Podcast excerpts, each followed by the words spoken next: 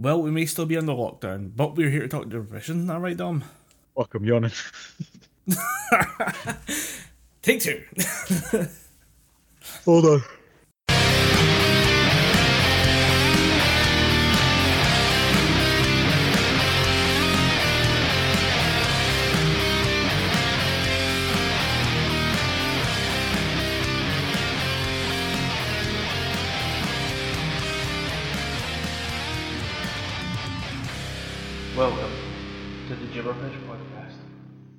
And go.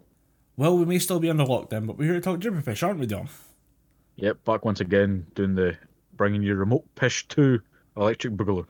And uh, I, I, I gotta say, like this is interesting because now I, we're now at the point where everyone who podcasts or talks about video or does videos or anything like that has a time to be under lockdown and then produce content.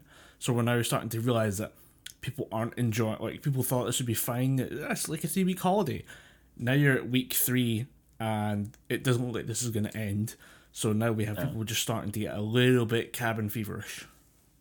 Yeah, there's there's there's talk of the the lockdown extending for another three weeks at a minimum. So I think this is going to be something that people are just going to need to get used to. It's going to be June before you get back out, if you're lucky. Yeah, I, I, I can't imagine this going any shorter than like end of May, start of June, and that was just like that's me being generous. Um, and then I, I just I feel like we're gonna have to really buckle down and like get into a proper mindset of this is this has to be taken seriously. I mean, the Queen spoke about it. I don't know what more you people need. Her Majesty has spoken. Get in your fucking house. Stop trying to throw house Yeah, parties. The thing that people took away from the Queen's speech was not the fact that she had a very powerful message to deliver. That message being stay in your fucking house, don't leave the fucking house, stay safe, stay home. You What people took away from that video was the fact that she was wearing a green dress or a green jacket or something. So they just went to town with a green screen. Like they gave her like, tie dye t-shirts and weird headbands. They gave her uh, Star Trek admirals red shirts and shit like that. They went to town with that stuff. Actually, I just I googled this because I knew that uh, the first week of the lockdown, Greater Manchester Police had an absolute nightmare. They shut down 600 house parties. We are technically getting better. Apparently, uh, this weekend it was only 494. So we're getting there, Oh, kids. Final on your uh, your no coronavirus parties. Don't uh, cough on each other. No running out to get non-essential items. We're getting there. It's only taking several weeks of a global pandemic for people to take this seriously. Yeah. It's now getting to the point where the police are doing active sort of drive-throughs of my local area, just double checking that people aren't in the the park that's across from where I live, or they're hanging about in the the numerous sort of open field areas that are situated around Bowness, because no one was taking this shit seriously until you know the police had to step in. Yeah, and I, I think it's just I think we've talked this in the past before. It's just there was a threat out there, but it's not a physical, visible threat. So it's very hard to explain to people who you know don't understand that this is a virus that doesn't it spreads before uh, you're symptomatic. Like you're you're spraying this everywhere before you even know you have it. I mean, the, a lot of people seem to like the news coverage has changed. Um, it was all about the prep and the numbers and like the total of people affected in like the US and Italy. And now that it's hit the UK, it's totally changed because uh, this week Boris Johnson had it and was actually hospitalised um, and taken to an ICU because he got the virus. yeah, he got the he got C virus. Yeah, and uh, I, I gotta say, like, there's no way that this was done intentionally. Like, he was gonna get it eventually. He meets with too many people who meet with people who uh, have the virus, so like, it's he's gonna be transferred to eventually. Uh, he also made the fucking idiotic mistake of walking through a hospital, shaking people's hands at the start of the outbreak.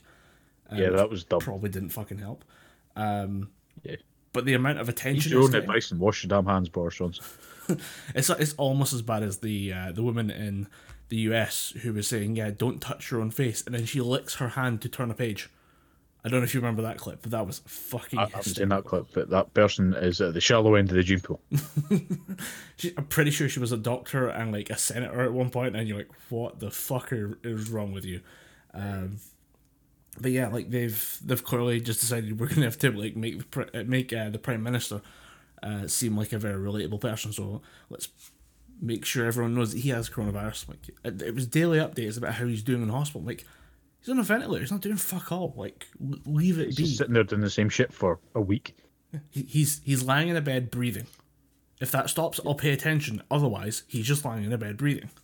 I get that Boris Johnson has not is not the most popular person. Has not has never really been a popular person. But to the people of Twitter saying "Hurry up and die, Boris Johnson," go and go and have a think. Go and phone your phone your dad, phone your mum, have a conversation. There's clearly something else going on here. Have a conversation with someone that doesn't involve tweeting them. Um, Yeah, uh, we should you're actually clearly angry at the wrong people here. Yeah, we should point out that um, to people who don't come from the UK, um, Boris Johnson wasn't technically elected, really. Um, he was uh, he's like the head of the Labour or he's the head of the Conservative Party, and Yeah. uh, we voted for them under Theresa May.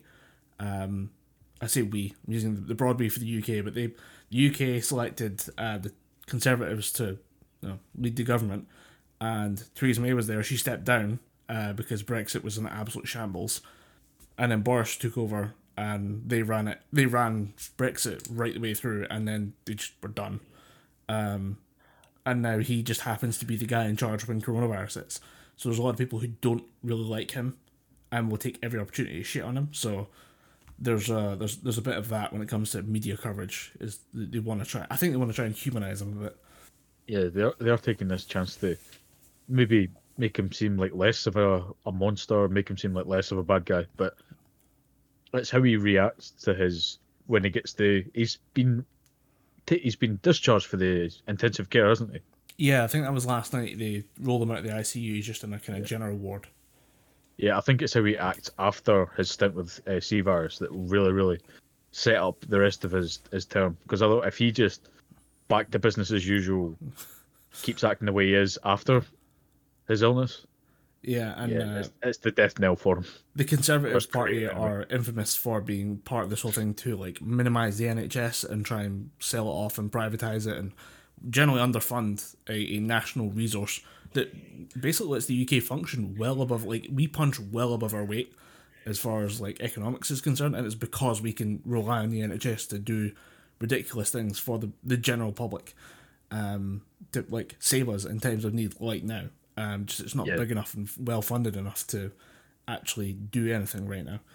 Um, and that's why we're that's why our emphasis is on flattening the curve. Like if you're if you're in the UK, um, I just got my letter from the Prime Minister yesterday explaining what the British people need to do. I think it came out in England like three weeks ago, but mm, um, Tories have always hated Scotland anyway, so fuck them. Um, yeah, but, they, have never had the, the brightest view of the Scotland. Yeah. The Scotland? Oh, Jesus Christ. it's One of those episodes. It's been a long day, kids. We're recording at eight o'clock, and uh, I'm not I'm not gonna lie with, with this whole lockdown situation, the days are bleeding together. A lot of people are like picking up on that one. If it wasn't for the fact that I put this into my planner as being Sunday, I'd have no way to fucking tell that it's Sunday. Is it even Sunday? I don't know.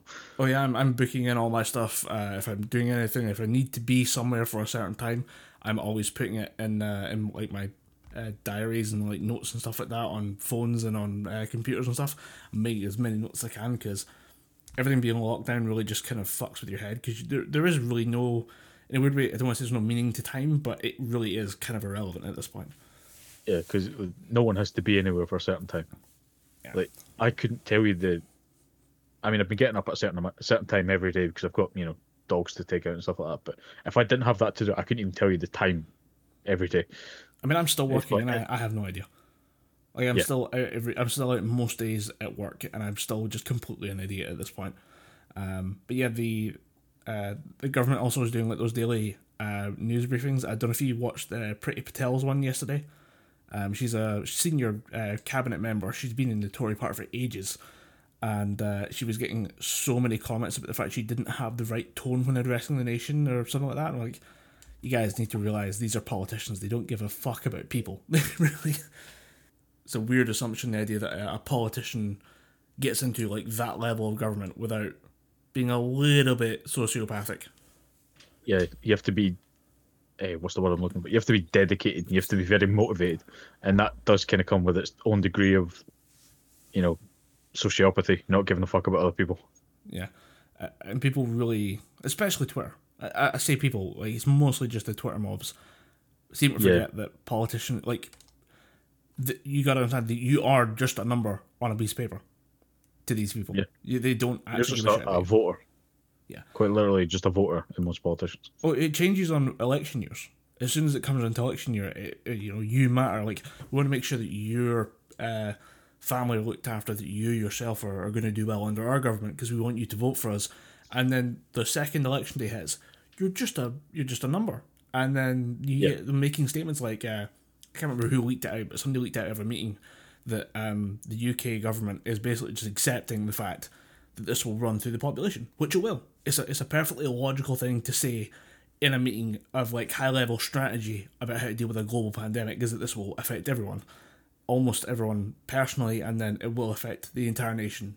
This will be in our national psyche for decades and generations to come, and um, I just I just the fact that there's people reacting to this going, how how dare they say that? Are they are they just giving up? It's like no, th- this is just called pragmatism. You you people. Yeah. It is a pragmatic approach, and it is probably it is the more logical approach, like you said. But at the same time, the nation itself is on high alert. Everyone's, you know, constantly on edge on, well, for multiple reasons. Main one being the pandemic, and they're just being quite a, quite blasé about it, quite passive. Just going, ah, it'll run through the population. We can get through this. That kind of approach isn't really the best. It doesn't read well on you know, paper, even this. though like everyone would say, yeah, it probably is. But then you have everybody who wants to, to to take things so literally, and then I don't think it helps that people are stuck indoors all day just reading screens and uh, reading news about this the same issue day in day out. Yeah, it's got to be something like. As much as I don't like Facebook or Twitter at this point, there are still some people out there who are putting up things saying, "Oh, we're all sick of talking about uh, COVID nineteen. Let's post some pictures of, you know, you on your first holiday out with your parents or something like that, and let's get a conversation going." There's still nice shit like that, but I think at a certain point we need to remain updated about this because Yeah, it's it's still going to affect us for a while longer. We need to keep cognizant of it at least. I, I do think that there is um there, there's a time and a place, and I would really recommend that nobody spends more than half an hour watching the news a day. There's no way you should be engaging in it for like the full like. There's a 24 hour news cycle so that anyone could come in at any point in the day to ingest the news and then walk away informed. But at the same time, I would never recommend someone sit there for more than half an hour and watch the news. You'll go absolutely mental before the end of the Yeah, day. you will, you will go insane. I, Although uh, you could always watch Piers Morgan do an impression of a Chinese man and just wonder how that fucker's still on TV. I'm sorry, you fucking what, mate? Yeah, uh, what's the name of the show that he does? Is it Good Morning Britain? yeah, good morning, Britain. Him and the goddess herself, Susanna Reid. Uh, like, she's sitting, uh, they're talking about it was some royal that was doing a milk advert in China. And Piers Morgan just goes, he's try he tries to read the Chinese on the screen, and he just goes, "I, I am Prince whatever, ching chong ching chong ching," and you can literally see, you can literally see Susanna Reid just go like put her head in her hands and just go, "You can't say that." What wrong with you?" He's every now and the problem is every now and again he he says something you go fuck I really can't help but agree with you on that one. And then he says he does dumb shit like that and you're like ah fuck this is why I don't like agreeing with you on some subjects because you do shit like this. Oh I'm gonna go find that clip after we're done here. That's gonna be although if I type in Piers Morgan being racist I get the feeling there'll be more than a few uh, videos that come up on that one. Uh, Piers Morgan Chinese yeah, okay I'll, I'll save that one for later.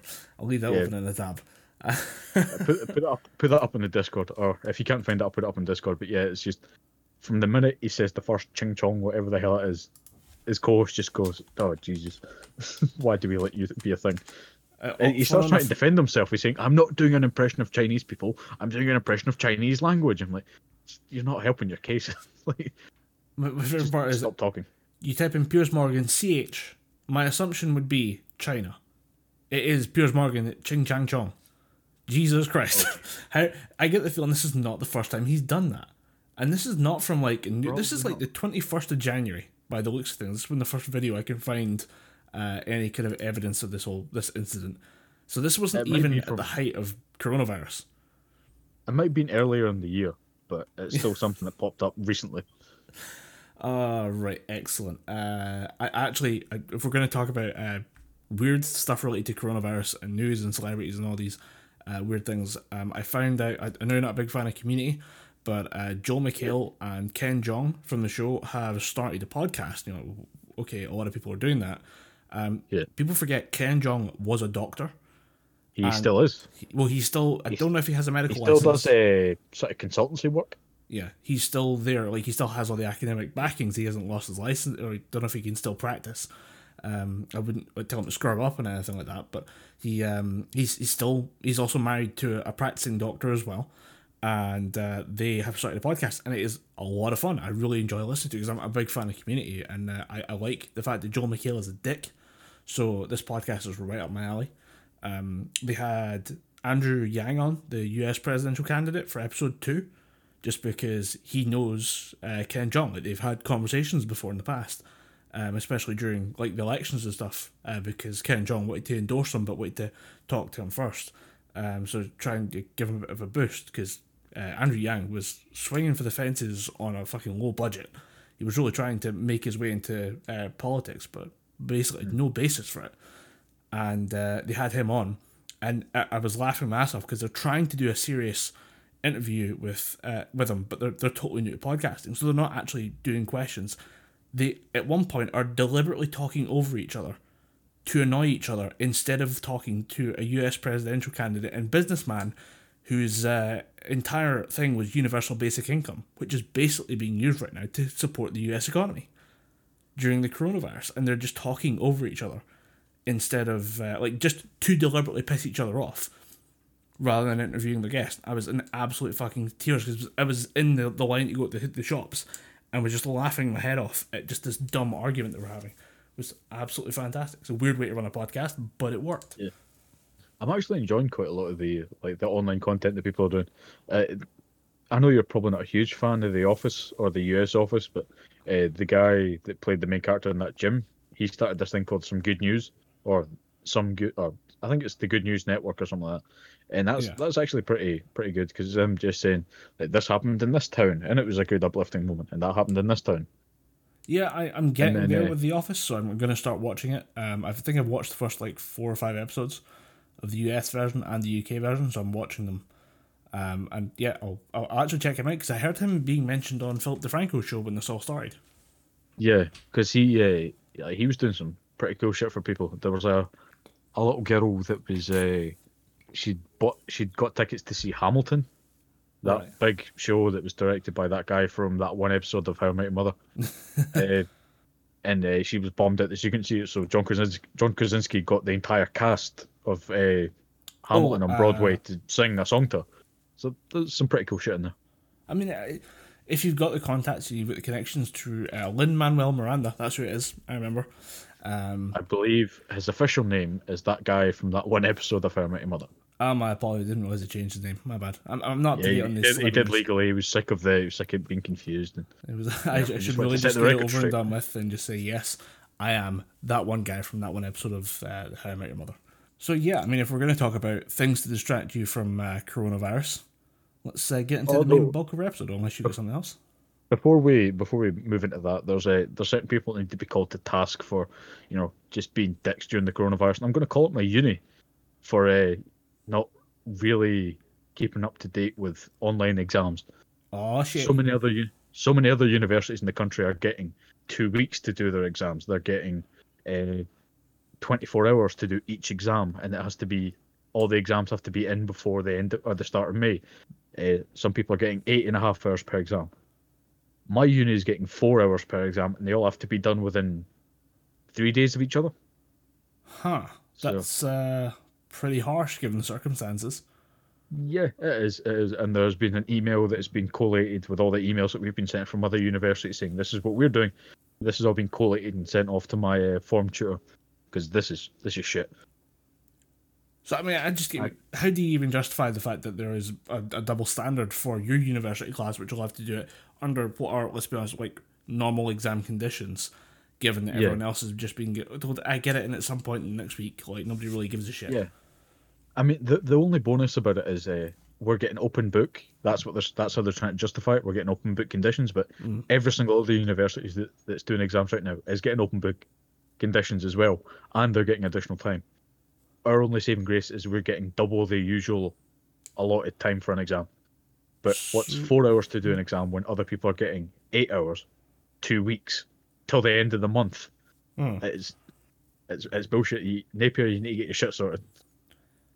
How, when you're talking about being open book, the questions that you'll have to be answering for this exam, you've probably done some mock exams, I'm guessing.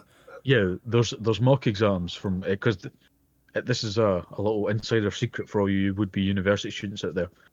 All your exams go in a, a two year cycle. So if you're wanting exam questions from 2019, look at that module's exam questions from 2017.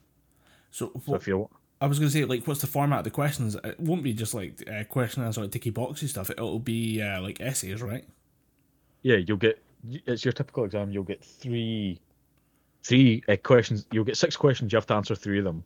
Some of them will be problem questions, like A comes into law office complaining of B, C, D, and E. Uh, advise, provide legal authority, and you'll get other questions that like explain the entire theory of uh, the named person in family law. Then you'll get other ones that's just here's four scenarios, right? Short notes and four scenarios. All those kind of long form essay questions. But there are some essay questions or some exams that you'll need to do, you know, one compulsory question and that will be about a certain subject.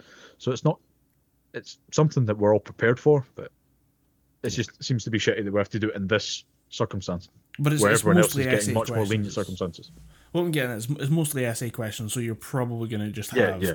Um, just sheer volume of writing and then concentrating during that process must be an absolute nightmare as much as it is open book and obviously they'll, they'll know if you're just copy pasting um Yeah. you like actually maintaining concentration for four hours during an exam is a fucking nightmare it's the, it's the Yeah. reason i don't enjoy education that much is just the, the end examinations are just absolutely like nerve shredding Oh, p- personally, I hate uh, exams at the best of times, but the fact that I'm a law student who, in practice, will never be without a bundle of notes or without some kind of electronic file that I can just refer to for any case notes, ha- then has to do closed book exams.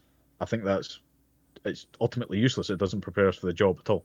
So I think all exams should be open book anyway because well, you're never going to be like that in practice. You're never going to be in medical practice and have to do everything off the top of your head. You will have references. Yeah, I mean, there might be scenarios where you have to act quickly, but even then, you'll walk in and say, off the top of my head, this is the best plan. However, let me consult with other people. Let me Yeah, go back, fact check, and prepare and plan and stuff like that. that's my that's my campaign for uh, my fourth year. Try and get open book exams for all law students. I'm sure that'll make you popular with the university. You'll be fine. Well, Oh, they they they'll love me. They'll love me anyway. They will love me or they will fear me, whichever one I decide. Either way, it makes no difference to me. Uh, anyone else who needs called out? Eh, just the fucking idiots who are uh, still going to the park and the taking walks around the woods near my house. Because like it's not just because it's sunny doesn't mean you have to fucking go out. It's not a holiday. You're meant to be inside, isolating, staying safe. Like, I don't care if you and all your little, all your children need to go out and test out their new scooters. Just stay the fucking side. That, that's one group of people I do feel really sorry for is like, people who have kids, especially like little energetic. But like get to a certain age, like you get a, guy- a guy at like age 10, 12 to like 15, they're not going to give a shit. You're like, hey, you want to play uh, Fortnite all day? Or do you want to play whatever, you know, new games out all day today? Absolutely. Let me go fucking ham, like go ham on the console. Like I'll be fine with it. But imagine I can having. imagine the, the older kids are just having a great time because there's no school, uh, that, unless they're being homeschooled. Cause I can imagine there's a lot of parents out there that are just sitting thinking, I can't homeschool them. I don't have the training. I don't have the knowledge. Fuck it. You're on summer holiday between now and August. yeah. But They're just letting their kids do whatever the fuck they want. But can you imagine being the one kid that's like, all his friends are saying, dude, we're going to be on Fortnite in about half an hour. You coming? It's like, nah, I'm, me and my dad are working through algebra right now. no, my Imagine dad bought textbooks, so now we have to learn. You- I was gonna say, like, Three hundred pound Amazon order in, and it's all textbooks. Is it like uh like imagine having a five year old right now? Fuck that. Absolutely. Like it's it's an argument for not being a parent right now is just imagine having to entertain a non stop bundle of energy. I, mean, my brother's kind of going through a bit of that just now with a very energetic seven-year-old. Ooh. Yeah, she's not eight. She's not eight years old, but apparently she's been pretty good about it. Uh, She has a bow and arrow, so she can go and shoot targets in her back garden. If she gets bored, she can just start shooting neighbour kids that are out playing when she's stuck inside. So she'll have shit to do. She she'll be fine. She'll be entertained with the screams. Um, Yeah. Actually, if you can say, do you remember that happened? Like, it actually happened to me, talk about like the one kid who had to learn during a break. Um, obviously, we were at a, a primary school and it burnt down, and Yeah. uh, we got sent home for like two weeks because nothing we can do. And uh, I actually had to keep learning. My mum and dad actually sat and wrote math problems for us to do, and like had told us to write sentences and read books and stuff and report on them. Uh, while while you know, school was closed, and everyone else was like, "Yeah, we're just going to go out and hang out for two weeks." Ah, I want to do that, but I have to learn how to do like math. I was that kid. I just remembered I was that kid growing up. See, I'm pretty sure I wasn't. I didn't get things to do, but during that two week when the school did burn down, I think I had to stay inside and only go out when the usual school day had finished. Hmm. Like I had to stay inside and do whatever the hell I did because I, I definitely wasn't homeschooled or anything like that. Both of my parents worked at that point, so they were just like, "Fuck it, you're in the house doing whatever the hell you want." Either that, or I got shipped off to one of my aunties for the week, Oh yeah. and I got the- told to do stuff in their house. a lot of cleaning that you could do for your auntie. It was it's always that thing of like, hey, you're going to your aunt's house. Yay! Uh, they they have stuff for you to do. Ah, shit. Yeah. Hey, we're this, my auntie, I remember my auntie when I was younger. They had a big house. Like now that I see it now, it's a fairly big house. But when I was younger, this thing was a goddamn mansion. yeah. And for a kid that played Resident Evil quite a lot, I was terrified of certain rooms in that house. So there was a lot of cleaning to be done in that house. I uh, oh, speaking of Resident Evil, the, the third one that came out right. Yeah, the third one came out, and two mixed to slightly positive reviews of the game. And I, I, I don't, I can't blame the people that say this is awful, but I also kind of want to check some of the people that say this is the best game ever and it's better than two, because it's a good game. I'm not gonna lie, solid eight out of ten. Right. But considering that Resident Evil 2 was a 10 out of 10, maybe even breaking the system to an 11 out of 10, there's some questions that need to be asked about this transition from 2 to 3. Because Huh. when Res- when I finished Resident Evil 2 the first time, I thought, this is the definitive version of Resident Evil 2. The GameCube version is good. It's still the OG, but Always gonna have a fond memory in my heart, but at the same time, gotta be real here. This Yeah. is the real shit. they cut out some content from 2, but there was still the core game there. You still fought the giant alligator in the in the sewers. You still, you know, f- fought the Licker in the police station. You still got the gu- the same guns here. You still hit the same beats. Now, I I'd seen the, the footage of you fighting the, the alligator in the sewer. That was in the original as well. So I say that again. You cut out. Oh, um, like I've I've seen the footage of the guy fighting the alligator in the sewer in the new one, but I didn't know that Yeah. was in the original as well. Yeah, that was in the original, but it was kind of a bit more fleshed out because uh, when you're trying to go, eh, you're trying to go get something in the underground, and you go to this kind of big trash compactor area, and there's just a blacked out alligator because they couldn't really hide it. They just had to put it in this one location and black it out. Huh. So that when you go in and activate it, all the, like that's when it uncovers and this clearly crocodile look, alligator looking shape comes at you. See, that's weird because I'd love to see like PlayStation. Was it one or two? I think it was one. One, yeah. PlayStation One graphics try to do a giant scary alligator in the middle of a sewer system. I'd love to watch that. I'm gonna go find clips of that later on. Yeah, you'll you'll be able to find some clips of it. There's a lot of people playing it, but uh, the fight itself ends pretty quickly if you know what to do. Like, mm. because there's these yeah. red barrels all about the place. What you need to do is you need to stand behind the red barrel so the alligator bites the barrel, then just shoot the barrel and its head blows off. Literally, it's a ten, maybe thirty second fight if you know what you're doing. But in the in the re in the updated version, the remake for the Xbox One and PS4, it's actually this proper long chase sequence where you need to avoid it snapping jaws and because of the new RE engine, it looks cinematic as fuck, so it's pretty cool. Yeah, I've seen people do that segment, and it's a lot of uh, like jumping over poles and like avoiding objects that are in the sewers. And Yeah. uh, I, I all I could think about was like old school Crash Bandicoot games, where like normally it'd just be like going left, right, side scrolling, or you'd just be running forward. But occasionally you'd have uh, like levels where you were running towards the camera, so you would only be able to see like ten feet in front of you, and you'd have to react to it and as fast as you could. And obviously, as a kid, you suck at that stage, but then you play it now, you're like, oh, this is so easy. This is this is absolutely like child's play. But when you do that level as like a kid, you're just running into everything. Yeah. You die like forty times in the level. Yeah, I call that the Zelda experience because when you're younger playing Ocarina of Time and Majora's Mask, there's certain temples that you just you couldn't do. Like as I called them, the Big Brother temples, where you go, I can't do this. Older brother, get me past this level. I can't do it. Well, as the older brother, You fuck you for putting the as- responsibility on my part. Okay. yeah, you, you get all this shit. I I got two older brothers that I can pass the buck on it. Yeah. But uh, yeah, now you go back to it. Now you're like, oh right, why did I have to get someone else to do this? This is piss easy. So how is Resident Evil Three like? If it's it's weird to, to hear it's getting a mixed reception. If the second one knocked out the park, is it just is it lesser? It is it is lesser to it is lesser to gameplay and story degree, but in terms of you know uh, the visuals, the graphics, and the overall layout of the game, it's a lot better than two because the the graphics are a lot better. They're working with an updated RE engine.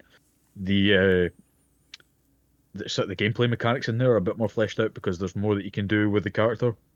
Before in RE2, you just basically you could walk and shoot. With this one, there's a dodge mechanic, so that plays more into the game. If you get a perfect dodge, you get a kind of bullet time thing that is really, really helpful, almost invaluable in the the higher difficulties. So there's there's in, in terms of sort of graphics, they, they've just done a lot more with the engine. There's a lot more color, a lot more neon lights. There's a lot more different colored backgrounds. So they're tr- really trying to get the most out of the engine Okay. and there's more there's more of the enemy there's more zombies kicking about because you're at the you're at the outbreak in a non-contained area you're just in the streets of raccoon city so with the police station that was locked off barricaded not many zombies got in there unless they were already in there and infected right. whereas out in raccoon city there's just shit tons of zombies everywhere Yeah, it's just Like, public could get- streets and just the the horde is out there. yeah you can get caught at any fucking point so there's there's a lot more in the game but there's just story wise and gameplay wise there's just well not gameplay wise but story wise it just seems kind of almost they've rushed it a little bit Well, I was going to ask, do you think they've cut content for DLC? They, I don't think they've cut content for DLC. I think they've cut content because they wanted to focus on the Resident Evil Project Resistance, because it seems a lot of that was made in sort of before they started working on the final parts of Resident Evil 3. So you just thought, right, we'll leave Resident Evil 3 as it is. We'll focus on Resistance, and there are some levels in Resistance that you can tell they've just put into three. So what's Project Resistance? Is it just like a spin-off game or is it a new game for like a different console or? Uh, Project Resistance is it's kind of the multiplayer for Resident Evil 3. I see, right. think of it like a, a Dead by Daylight, uh, what's the other one? Friday the Thirteenth type of game, where it's one mastermind working against four main player characters. Uh, the player characters they'll have objectives within the mission. They'll have one will be, one character will be kill ten zombies using a melee weapon. Another character will be activate this type of uh, activate this computer. Another character will be prepared these defenses. They'll have individual objectives within the game that will help them progress through the level. The mastermind has basically just got to fuck them up at any turn. Okay. So the mastermind will be able to drop in more zombies. The mastermind will be able to drop in harder enemies. It'll be able to drop in a tyrant if he feels the need to. So the, the, the, the mastermind is basically going to play a strategy game against first person shooter or third person shooter characters. Yeah, and they'll be able the the uh, characters they'll be able to accrue points and they'll be able to buy upgrades and uh, they'll be able to buy uh, guns, uh, different types of ammo, healing items and shit like that. That actually But sounds kind of interesting. Like maybe not worth taking content out of the original game for it, but that's a cool Yeah. concept. It's interesting until you play the game, and then it's the game itself is very slow to get into in terms of the lobbying system, and it is very quick to lose. If you make one misstep, that's the whole thing fucked. Ah, right, okay. and it, it's just it's kind of slow and it's kind of clunky. If you're looking for a Resident Evil experience with a kind of Dead by Daylight mechanic, just play Dead by Daylight. you're going to get a bunch better experience. Yeah, and uh, a lot of people, especially now, don't really appreciate a long lobby system and then like a quick out. A lot of people get really burnt on that in battle royales. Like every time you have to reload in, squad up, jump in the jump in the bus or whatever, jump in the AC one thirty, and then parachute down. Like it became a selling point later on that you didn't have to do that in battle royale games.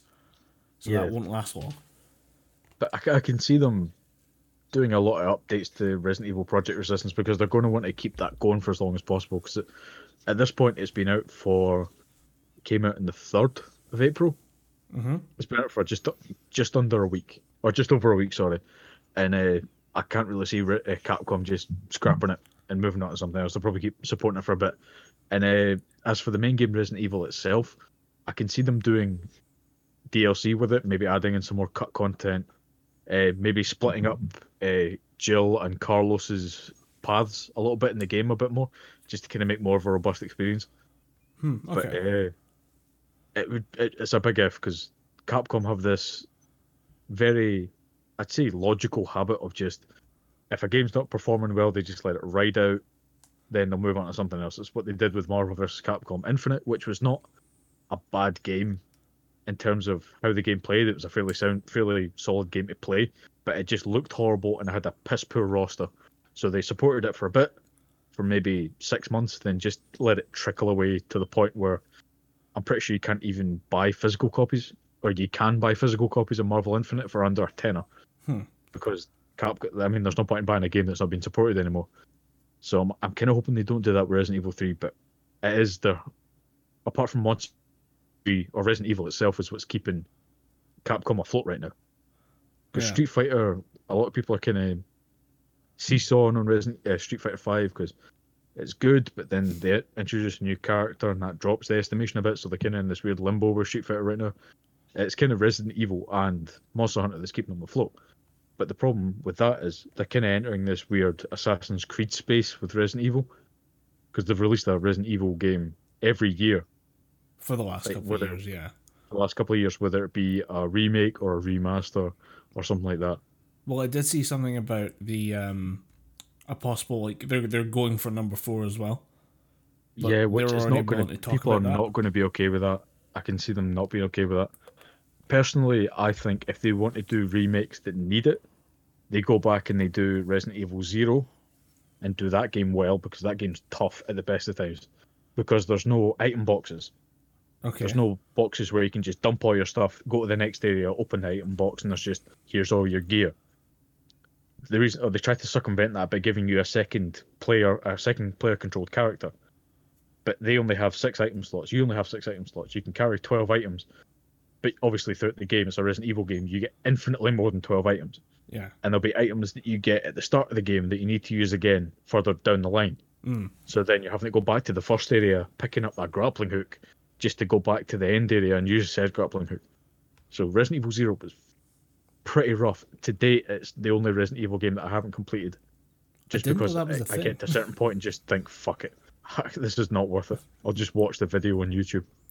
Yeah. Watch the end credits on you or watch the end scene on YouTube and go, Oh, that's how everybody died. Yeah, well, that's how everyone got it.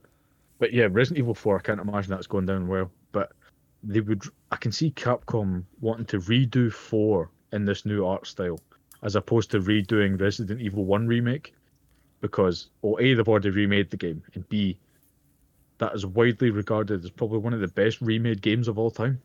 It still sells cap, uh, still sells copies to this day.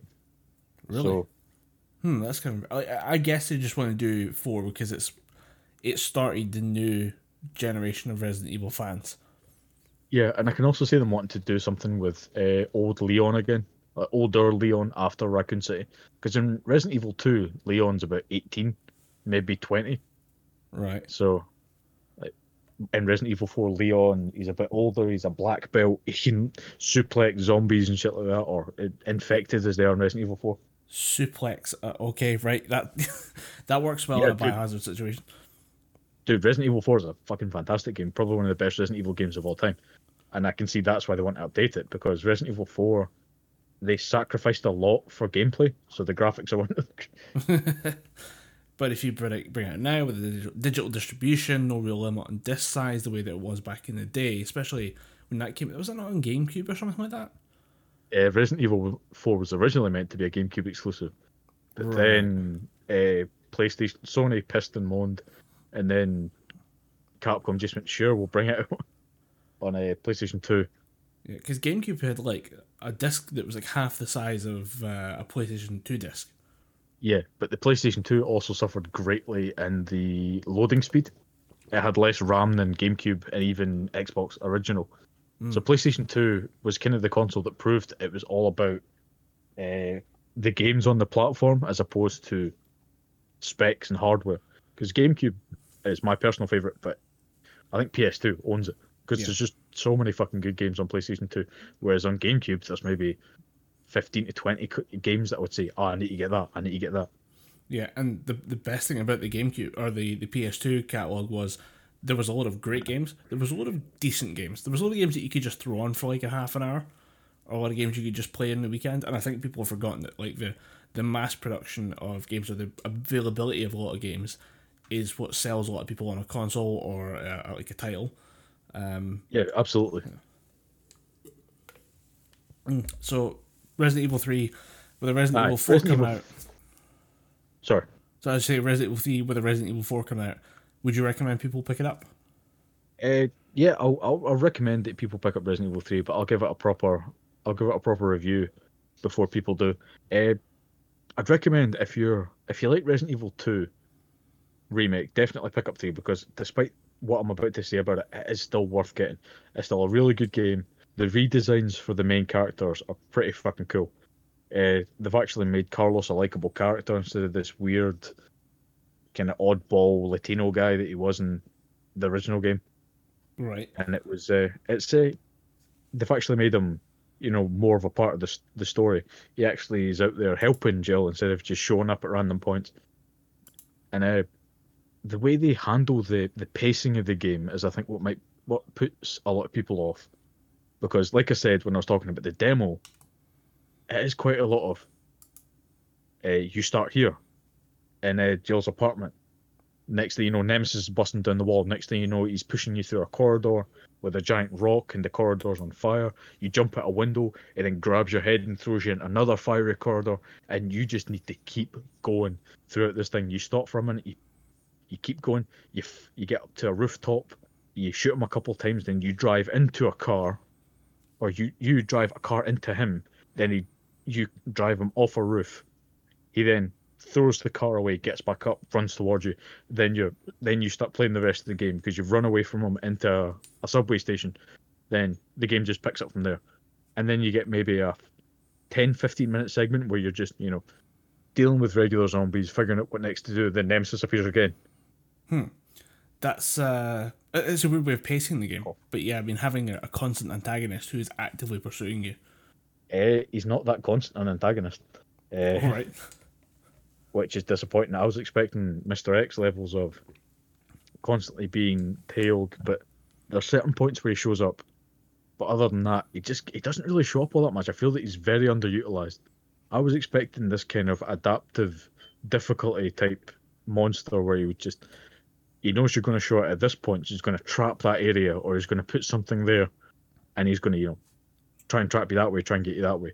But the most you really see of that is he starts using the other enemies in the to kind of act as speed bumps for you because he enhances the other enemies so they can deal more damage and shit like that, which is pretty cool. And he does this thing of he knows where the exits are. So if you think you've got away from him, he'll appear at the door at the other side and just grab you there. That is hilarious. I like the sound of that. It is pretty good. Like like I'm saying, it, it may sound like I hate the game, but far from it. I just kind of wish they did more with it. I personally wanted because Mr. X, like I said in my Resident Evil 2 review, genuinely gave me fucking nightmares because that guy is relentless. Nemesis seems to relent a bit too quickly, but then he picks you back up straight away. It's like, oh, you thought you got away? I got you now. But I wanted like someone to just stalk you constantly, never let you go and it, it's kind of it's disappointing in that respect, but still, the boss fights in that game are probably make up for it. Because you fight Nemesis quite a few times. You fight him on the roof with a flamethrower strapped to his back. Then you fight him again when he mutates, Right. which is a pretty cool fight. How about uh, every like uh, other enemies in the game? There's, you said there's lickers, right? Uh, not in this one. In this one, they're they're replaced with a thing called a hunter, which is this kind of big amphibian thing, mutated from frogs or some shit, I believe. And uh, those are tough bastards. Like they're easy to kill if you get the sweet spot, but if you don't, they catch you in this three hit combo that just drains your health. Oh. And that is just that is just a pain in the ass to avoid because they show up in areas with tight corridors, and there's usually other uh, creatures behind you that you need to deal with. Yeah, I, I, th- I think that sounds like it's a good op- it's a good enemy for like a good level designer. Like if you're if you know what you're doing with it, you can make an interesting scenario. But if you're just like spamming that enemy into every situation possible, Yeah. it's gonna get real tiresome. Yeah, and another thing that kind of gets a bit tiresome is, uh, well, not tiresome. It's something that I was I wasn't expecting, but I didn't like. It was what they did with Nemesis, because in the first game he stalks you for pretty much, or I say the first game, the first version of the game, he stalks you for a good portion of the game, and then only after a while does he start mutating. And this one, it kind of feels like you fight him a couple times, then he mutates almost immediately. And you're just think, thinking, did they need to push that through so quickly? Yeah, because could have left it a bit longer. surely that maybe like the the, idea that you could fight this thing and think you're finally getting the handle on it, and then all of a sudden at the end it flips a switch and oh you're fighting something completely different now. That's like that's a great gaming moment that you could leave till the end of the end of the game. Yeah, and it does. It does. It has a couple of mutations towards the end of the game, which are pretty cool. like, Really cool fights. But just how he goes from this kind of this golem-looking creature to just this weird bi- uh, quadrupedal creature fairly quickly, and just thinking that you could have eked that out a little bit. It would have felt like padding, but it would have made the game flow a bit more. I think.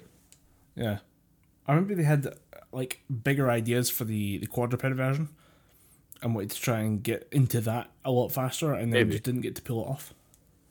Maybe because it was based on old designs for Nemesis that got cut from the original game. So it's not like they've just decided this would be cool. Let's put that in. They just think no, this has got actual basis in a game. So let's uh, let's do that. That's one thing I'm curious about with the, with these remakes.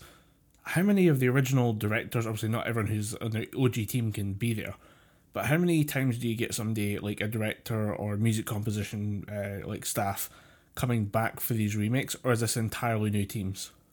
Uh, most of them are entirely new teams, mostly because uh, the people that made the originals are now either not in the industry anymore or have, or are part of a what the hell's the company Platinum, because uh, the person who made Resident Evil Two, uh, what the hell's his name? Glasses. Uh, Hideki Kamiya. Uh, he he's he's a one of, he's lead designer or something for Platinum Games. Uh, he served as a consultant for the original Resident Evil 2, or for the remake Resident Evil 2, but wasn't actively part of the design process. And then Resident Evil 3, I don't even think they contacted Shinji Mikami because, well, he said pretty much verbatim that he doesn't want much to do with Capcom anymore. right, So that's a weird one. there was a whole thing to do with uh, Shinji Mikami and Capcom. Basically, he wanted to take Resident Evil in another direction and tried to put the foot down. and they said, "No, you're gonna do what we tell you. We're the ones with the fucking money. Get in line." Yeah. It's a Yeah, weird it's, thing. uh, Down you go. yeah, it's it's definitely something that could have been they could have been a bit more in touch with, but at the same time, if these people aren't willing to come back and or they've got other things on or they've moved on from the series and they have and Capcom have the rights to make the game, maybe just give them a nod and make the game. Like there's, I don't really see the point in going back and saying, "Hey, we're going to remake this game. Do you want Do you check to this yeah, yeah. If no one's gonna agree to like jump on board, and if they were against it in the first place, there's no way they're coming back to help with the remake. Oh yeah, absolutely. But uh, moving on from the like the pacing and uh, Nemesis, I think one of the uh, one of the other parts that bugged me about the game was the fact that the game ends in yet another lab sequence.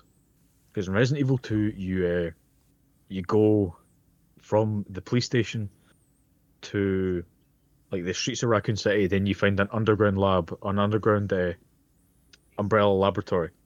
And Resident Evil 3, they do the same thing again. You go from one area to the other. Next thing you know, you're in the umbrella facility that's called the Nest 2, Right. which is also, the, yeah, in Resident Evil 2 remake, you go to the Nest. So it kind of feels like Resident Evil 2 worked and it worked well.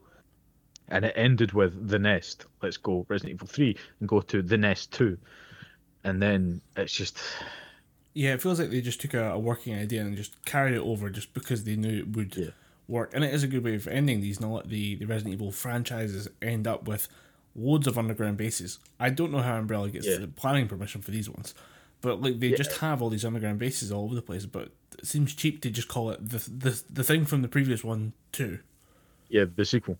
And I kind of thought it would have been cool as if you did this, if you did the same thing from Resident Evil 3, the original, as if you're you stay in Raccoon City, you go to facilities that are just in Raccoon City, then you use equipment that you find from these locations to kill Final Form Nemesis. Yeah, it just I think it's the fact it's an underground base. Like every every one of these really needs to be underground. Nobody just kind of rented out a building and just converted it over. Just uh, it seems a bit cheap. Oh yeah, it's very cheap. But uh, that's what kind of makes a lot of people think that Resident Evil 3 was rushed because instead of you know taking the time to do the final area, which I think is called the Dead Factory, Right. because it's just a it's just a factory full of zombies. So I don't know what the proper I don't know why it's called the Dead Factory, but the final area is called the Dead Factory. And uh, instead of taking the time to do that, they've just kind of went, ah, here's another lab. Huh. Fuck it, here's another lab. We're going to give you Resident Evil 4 in about a year's time, so fuck it. Expect the lab number three in that one. Yeah, probably. If, you get Resident Evil 4, we're probably going to get the Umbrella facility on the island, despite the fact that Resident Evil 4 has fuck all to do with Umbrella. Despite the fact that one of the characters is working for kind of Umbrella. Welcome Resident Evil. Umbrella 4. Light. Welcome Resident Evil Four. We have uh, we have the Nest Three in Espanol. Ernesto. Hola. Me llamo Ernesto.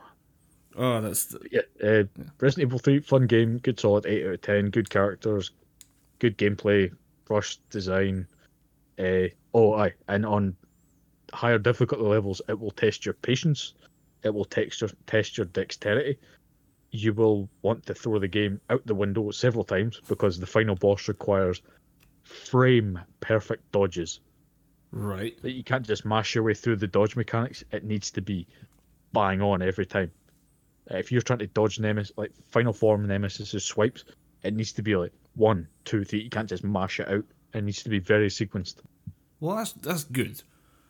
I mean, if you're putting that, at the high level It's play, that's fine. Hmm? It's very bad. All Uh. It's not been tested. Like if you make one misstep, it's very unforgiving. You get caught in a combo, you're just dead.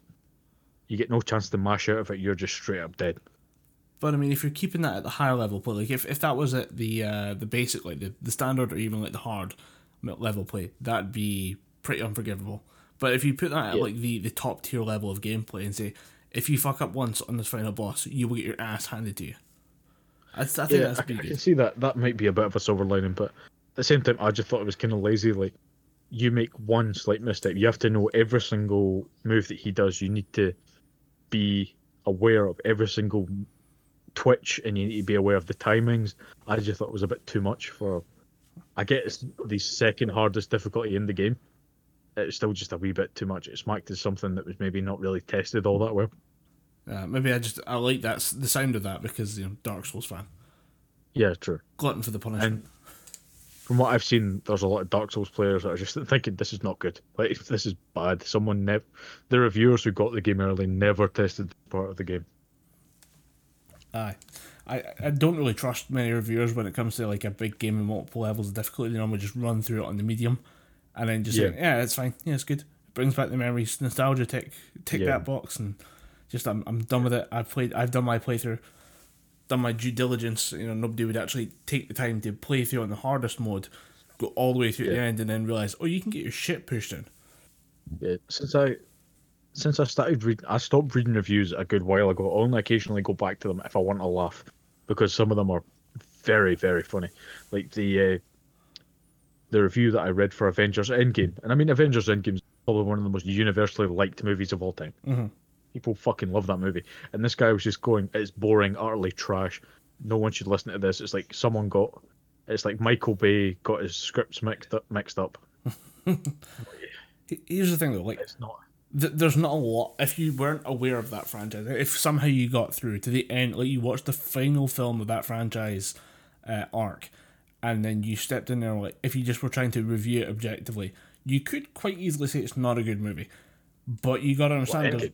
yeah yeah but as I was saying is like if you were but if you're with us if you're with it from Iron Man 1 and you follow all the arcs Yeah. through to the end everything makes sense to you and everything works and everything it works as part of a bigger unit but I don't know anyone who has not seen the Avengers films then just walk straight into Endgame. Yeah, that's what I'm saying. That cri- that one critic must have either hated every single comic book movie that he's ever watched, or he's just gotten to that point where he's seen so many of them. He's just thinking this one will be shit. Don't care. Fucking hate them all. Actually, can I ask you about the the footage that came out at the weekend recently, uh, or actually earlier during the week? That's the problem. Days mean nothing now, but during the days week, nothing. Time is just blended. uh, we just we just mark time by the passage of Twitter twins. Uh, Twitter trends, Jesus Christ, the, the words are failing as well. This is bad. Yeah, it's bad, Um, man.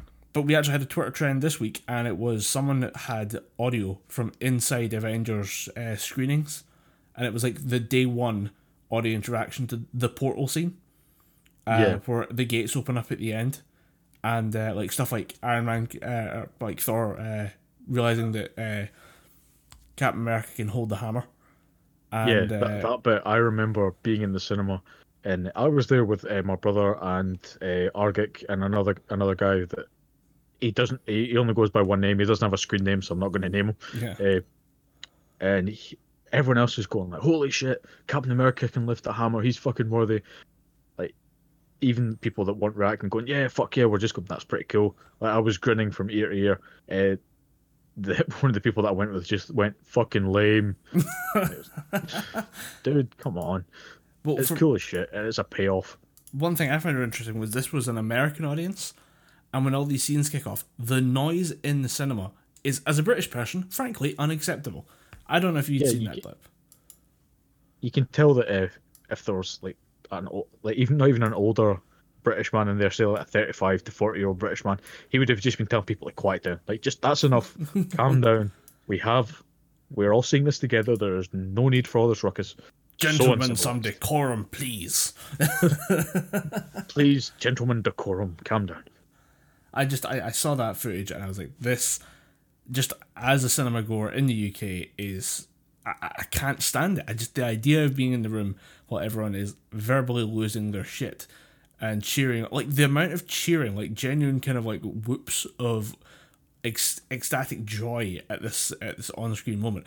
I, I actually couldn't process it. I was like, you people do this like for real? You people do this in public? Yeah. I mean, I'll I'll give you an example of how different the two the two viewing experiences are. I went to see, I think it was the last Star Wars movie, The Rise of Skywalker, in a cinema in Livingston, and there was a group of uh, what we used to call scene kids. Right, the emos and the the teeny The boppers. emos, the scene kids, the the My Chemical Romance, Fallout Boy, freak shows. uh, there was a group of them sitting down, uh, down in front of me on the left, right near the the stairs, and they were just having like a great time. They were just giggling their heads off, laughing, talking amongst themselves, shouting. One of them was playing something on their fucking phone, and uh, this kept going on for about 10, 15 minutes throughout the film. And eventually, it just got to one point. I went, "Shut the fuck up." You're in a cinema. Look at the screen. Shut your mouth. Enjoy it. You're not the only person in the room. Just shut the hell up and watch. Yeah, I, I, that's one thing where it's just kids who are never told to just shut the fuck up, and you go into a room where it seems like the general agreement is we all sit down together, we all shut the fuck up. If something happens that's mind blowing, we'll, we'll we'll have some reaction to it. But in general, the, the idea is we go into the room, we go into the dark room, nobody talks to each other, and we just watch the, the shiny image on the screen. Yeah, we sit down. I'll even let you clap if it's a really good film. Because I heard people in uh, cinemas in Glasgow were clapping at the end of Joker. Uh, I don't mind you clapping. That's civilized. That's fine. That But, seems uh, like something so pretentious only Edinburgh would do it, but okay. That was Glasgow. Actually, it was Glasgow. Yeah. That's uh, I heard about. There were some people on a a group chat that I'm on said they went to see it and people were just clapping away because they were happy at the way the movie ended. Such cinema. Yes, highbrow cinema coming from Todd Phillips, young Master Phillips, in his Joker movie. Uh, what else is there? Um, I, I forgot. I totally lost the train of thought after the, the Avengers. Yeah. Oh, did you see the the the deleted footage of Black Widow's original death? no. That is brutal. Like it's not like it's not the case of where she, in the in their final cut of the movie, she decides, I'm going to I'm going to take this hit. Uh, Hawkeye's going to live. He's got the family, what have you. Yeah. And they kind of have this weird wrestle match, this this weird like fight to you know do the ultimate sacrifice. It's an interesting fight And- because it's it's so strange that you know how this is going to end. One of you has to go over the cliff, cliff, and I don't want either of you really to go. But at the same time, like watching them try to fight to kill themselves is really, really weird. Yeah, it was, it was a good scene as well because you get the Hawkeye's kind of feeling a bit repentant considering the fact he's done nothing but kill people for five years, and uh, Black Widow was just thinking, well, she's the one without any ties. She has to do this. This is what she's been going towards. It's a good scene so in that much sense. red in her ledger, and you know she has to even Yeah. it out somehow. Yeah, she's got to do the ultimate good to get rid of all the, all, like you said, the red in the ledger. But the original uh, scene that they were going to go with was that Thanos and the what are his outriders, his army show up to uh, Vormir to try and get the the Soul Stone, and they just start this all out battle. Black Widow and Hawkeye are just shooting, stabbing, dealing with all these uh, outriders, and then Black Widow says, "We need to get the stone out of here." So she runs towards it. She gets shot in the back, shot in the shoulder, and then she just you know takes out a couple of them, does some does some martial arts to them, and just keeps walking towards it. She's getting lit up as she's running towards them, and eventually she just jumps off, and the, then Hawkeye just kind of does the whole pan towards where she was, and does that kind of heartbreak moment of where the fuck are you? Huh. Like, dude, that was it's fairly brutal considering what they went with. I, I thought can see you why said they it was going to didn't be go like, with that one. Yeah. Well, like you said, it was brutal. I was expecting them to, you know, really show what happens when you drop a body like, what is it, four hundred feet or something like that. Yeah, I think that would. Uh, that I was expecting like that, but the idea that Thanos shows up and ambushes them, wow. Okay, that yeah, I would have deleted that as well. There's very few Yeah, times I would say like- you know take lesser action and show that, but yeah, that's interesting. yeah. It's just the fact that I think she gets lit up before it. Like she's getting shot all the way down, and she's getting stabbed by outriders. Maybe they thought, right, let's not add, you know, insult to injury here. Let's just not have her beaten up before she takes the ultimate sacrifice. I don't know. I mean, she's such a an empowering character. It'd be interesting to see if they did that. And I'm guessing it just didn't test well in screenings because it was probably a bit of a mess. I mean, that scene actually, the way we saw it, was still quite a mess. Actually, when I think about, it. I'm pretty sure most of that fight was slow mo. Like there was a lot of slowed down footage. And I don't know if that was to pad it it. was out. slow mo. I, I didn't see it as slow mo. I just seen it as the two of them, like master assassins, just trying to get the one up in each other. Hmm. Maybe that's why it was a bit slow. I've not seen it in Either way, Might be might be time for a rewatch. Might be uh might be Maybe. time for something like that. Yeah, I mean, we've got time. Yeah, We have time. We do have time, and uh, with that time came time for documentaries. And I don't know if uh, I, I know you've already got a strong opinion on one of these, um, but we've actually Yeah. been asked by fans and friends uh, of the show to talk about Tiger King. Now, uh, I watched this all the way through. I watched it out on the day it came out, uh, which was great. 'cause I Stayed up to about three o'clock in the morning, and uh, ended up with like burst blood vessels in all my eyes. Just I don't know what it was. Just I was awake for like I think 24, 25 hours or something like that at that point. And so at a certain point, your body's like, go to bed, and you're like, nah, I'll be fine. You wake up the next morning just like a red eye. it's great. It's probably the sheer stupidity of Tiger King Yeah. that made you go all bleedy eyed. I, I was hoping for. Uh, I walked in hoping for a discussion about the ethics of owning exotic animals because it's a weird subject. That yeah, we have cats and we have dogs, and these are acceptable pets. But uh, what about the people who have a fucking tiger? That'd be an interesting documentary. Uh, it is not that. Uh, I, I've said it was like watching a fusion of Jerry Springer and The Office, where there's just a lot of like honest two camera explanations of what you just saw because it doesn't make sense in the context of normal people. But you got to realize that everyone in this documentary is not a normal person. They're people who actively choose to go to work every day with a tiger. Um, and yeah, like I've had people say uh, they don't get the hype. Um, yeah, understandable. Um, I think it just it came out at the right time, like just as lockdown's happening. Um, Joe Exotic is a fucking meme machine. Like everything he says is hilariously quotable. Um, he's just an idiot who just stumbles from like tragedy to tragedy and just thinks he's can get the best out of the situation. And uh, there's I've seen I've seen a lot of people, you know, with it because I'm guessing he's in prison.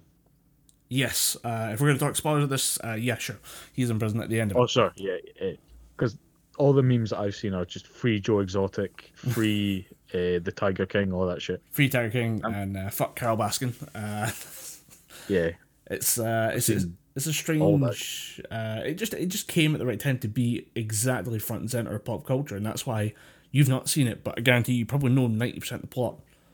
yeah, And the something to do with uh, somebody's husband getting fed to tigers. yeah, that's uh, Carole Baskin's husband. Is there's allegations uh, going between Joe Exotic and Carole Baskin, who run rival tiger sanctuaries, that Carole Baskin murdered her husband and then uh, decided to feed him to the the tigers to cover up the evidence. Uh, which I mean is possible. There's people saying, "Oh, no way a tiger could eat a person." Mm. could, could they not? sure it could. Yeah, I'd, I'd give the money to the tiger at that point.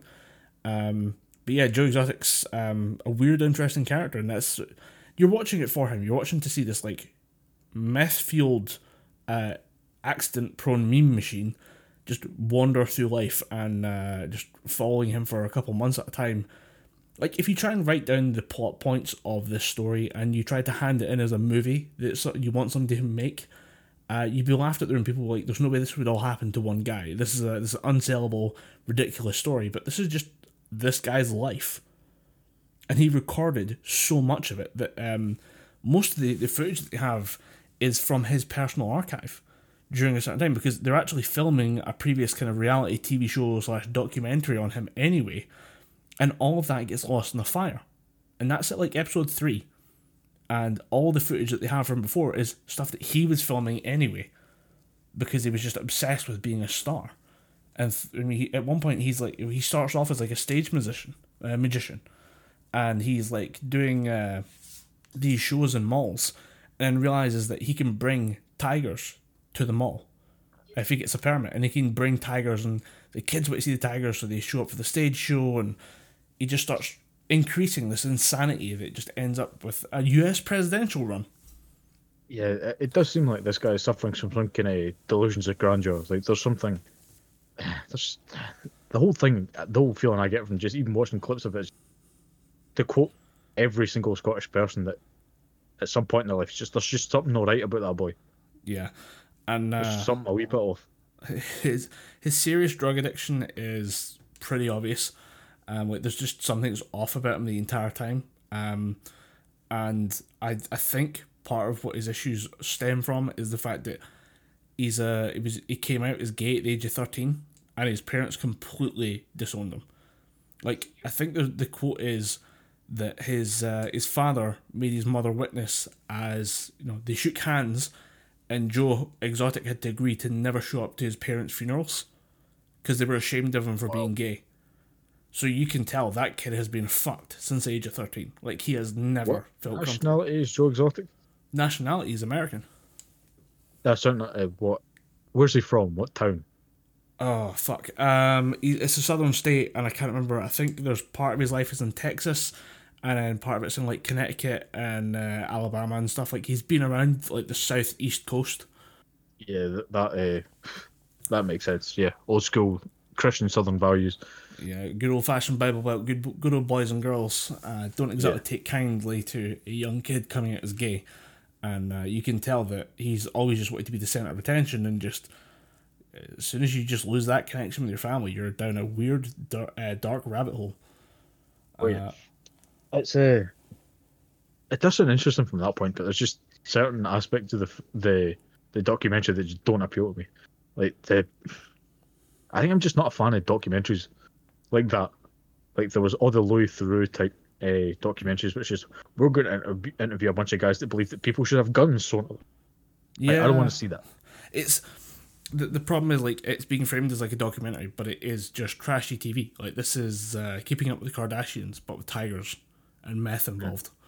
And uh, I- I enjoyed it, I really do, and I love talking about it to different people because you remember more and more of what you just watched, and you go, yeah, there was an entire part where his, uh, one of his boyfriends or husbands uh, killed himself. Uh, and there was another part where the other husband ran away because he's in a gay polygamous marriage, by the way, um, which is a brave move in a southern state. But he, uh, like, one of the husbands, like, yeah, I'm not gay. He has a zoo filled with tigers. I doubt anyone's going to really mess with him. I, uh, I've been trying to sell the, like, I've been trying to get other people to watch it in my family, and uh, I unfortunately made the mistake of saying that in episode one, there is a discussion about a previous guy who uh, owned tigers and ended up killing himself. And then just, but he, he let loose all the animals, then blew his brains out or something like that. And then just the, the animals had to be rounded up and shot because they're like they're not real animals. They can't be given off to a zoo, and they're all fucked up anyway because he wasn't really treating them that well. But I, I forgot I mentioned that to my brother. Is that I can't watch that. My my fiance is gonna freak out. Like she's not gonna be okay with uh, like dead animals and dead tigers and stuff on the TV. I'm like, it's thirty seconds of dead animals. You'll be fine. And you guys, oh wait, what did I just say out loud? I'm a bad person now. Yeah, I'll, I'll still probably give Tiger King a miss. It's it's not on my to do list. It's not in my. Uh, it's not the kind of show that's in my wheelhouse. I mean, I- I'd recommend it, but I've seen like almost every episode of Jerry Springer ever made. So I'm, I mean, Yeah. I just love trash, to be honest. And uh, if that's your type of thing, uh, Tiger King is the shit show for you. Because it is really a shit show. The one I want to talk about was uh, How to Fix a Drug Scandal, which I thought would be much more up your alley. I think we talked about Tiger King, and you were initially like, hell no, fuck that. Um, yeah. But this seemed uh, more something you've been interested in because it's to do with uh, criminal prosecutions. And Yep. uh, this is a story of two chemists in labs in Massachusetts in the United States that uh, fucked up about 70,000 cases over the course of 10 years. Which is really Excuse me. Say that one more time. uh, is uh, the, t- the story of two chemists in drug labs uh, that were testing like drugs confiscated from people when they get arrested that fucked up about 70,000 cases in Massachusetts over the course of 10 years. it's surprising that those guys still even have jobs. Uh, so there's the first chemist, uh, Annie Dookhan.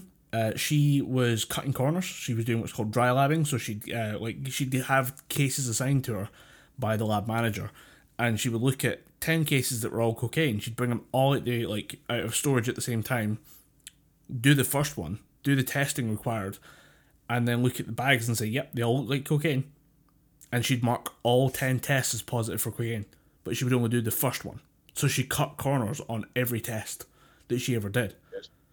Um, so she gets absolutely fucked. Uh, the second story is one that I found much more hilarious, which is a girl called uh, Sonja Farak. Uh, she basically started getting high in the lab. She was using the drugs and actually some of the chemical like national standards that they had in the lab uh, to get high during work hours. Okay. So uh, with most chemistry testing, there's like a what's called a standard, which is a, a perfect uh, chemical example of what you're looking for. So uh, in this lab, they had the chemical standard for methamphetamine, and she was taking spatulas or like droppers, putting taking some of the standard out and taking it herself. She was microdosing methamphetamine. It's fucking outrageous because she was doing these interviews and saying, like she was caught.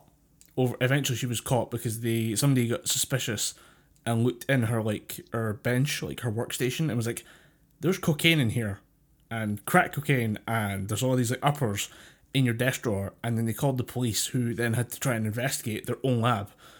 And there's like all these prosecutors and politicians on the phone, like, "What did you just say is happening in a national lab? There's there's somebody taking the drugs they're supposed to be testing." And there's all these like back and forth conversations, and she admits yeah, I've been taking uh, meth for the last six months and I moved on to cocaine and now I've been cooking my own crack cocaine in the lab. You know, that escalated real quickly. And then Yeah, that's like going from beer to just straight ethanol. and uh, people got suspicious, and it was actually a bunch of uh, defense attorneys got involved. And like, you don't just start playing around with meth. Like, there, you have to be, especially at eight years. She's like seven years into her career, and she starts, you know, tinkering with meth. That isn't right. So they go back uh, to try and get her, or try and, and flip all the cases that she prosecuted, and say, look, you fucked up if you admit to how bad you fucked up, we'll give you immunity from the fuck up. Um, because she's already in jail at this point. She's served a three year sentence for it. When she gets out, the uh, defense attorney start talking to her about, uh, you know, revealing the, the extent of the damage she's done. She gets immunity and says, "Actually, I've been doing uh, drugs from the lab in the lab for about eight years now. Almost like three months into her job, she started just trying drugs at random. And uh, admitted to like not only like making crack cocaine in the lab uh, but doing crack cocaine in the evidence locker where they store like the, st- the samples that they're testing. It is the most batshit story of drug abuse i've ever heard and it's outrageous. It's uh Genuinely don't even know where to begin with that one. Jesus. yeah, it's um, there's a lot to like go through and unpack there. Not only just like from the defense attorneys' standpoints, that the uh, the amount of effort that they have to go through to like fight politicians and police chiefs and judges to try and get this to happen. Like these are senior lawyers for uh, the ACLU, like American Civil Civil Liberties Union. These are like the guys that every time Trump mouths off about like Latinos and stuff, these are the guys that sue the president. These are hard hitting, like organized lawyers that specialize in uh, civil cases, and they are struggling to fight Massachusetts state government to get these cases overturned.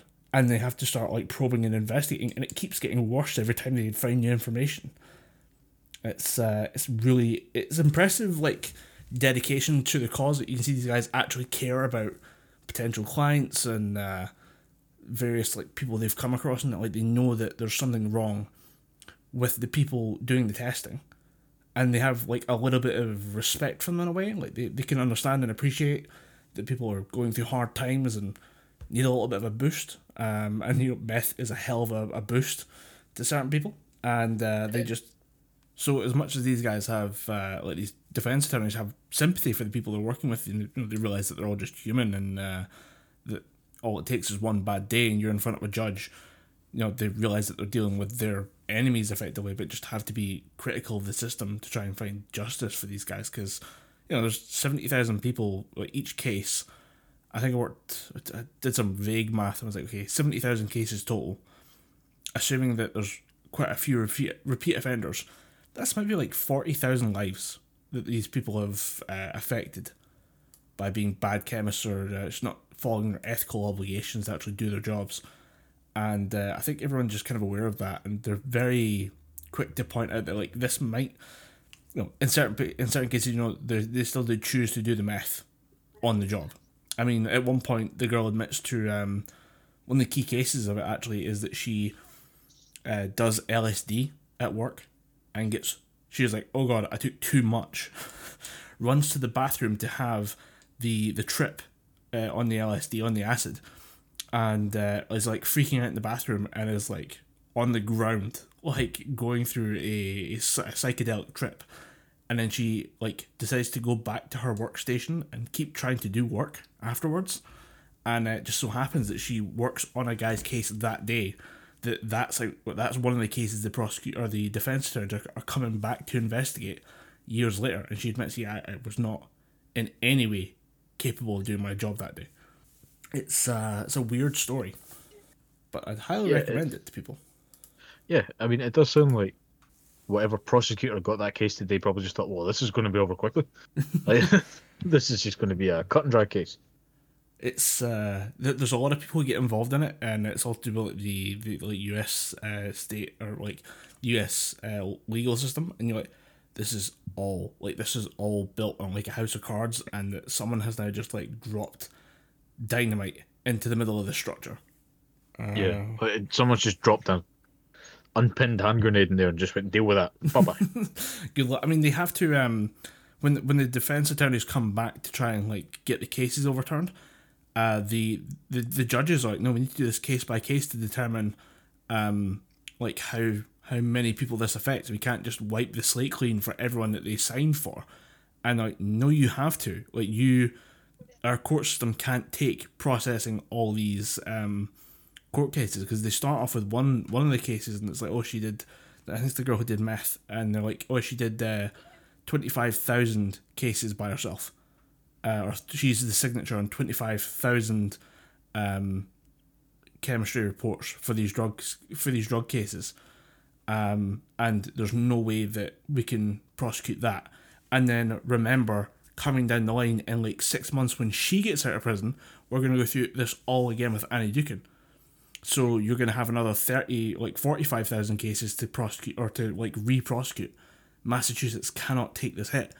Just write in legislation that lets us flip all the cases over to like not guilty and uh, or basically not proven or whatever the, the term is but they have to get it. Well, they have to like fight that all the way through the courts. Yeah. Uh, what country is this taking place in? This is uh, massachusetts in the united states. Yeah uh, they don't have the not proven verdict. That's a unique scottish thing only. It's either guilty or not guilty. Not proven that's a scottish thing. Oh so they would have had to flip over to not guilty. Which i mean nobody's yep. going to be happy about and there's actually a funny clip of uh, one of the defense attorneys. He gets obviously they're doing a discovery for the case.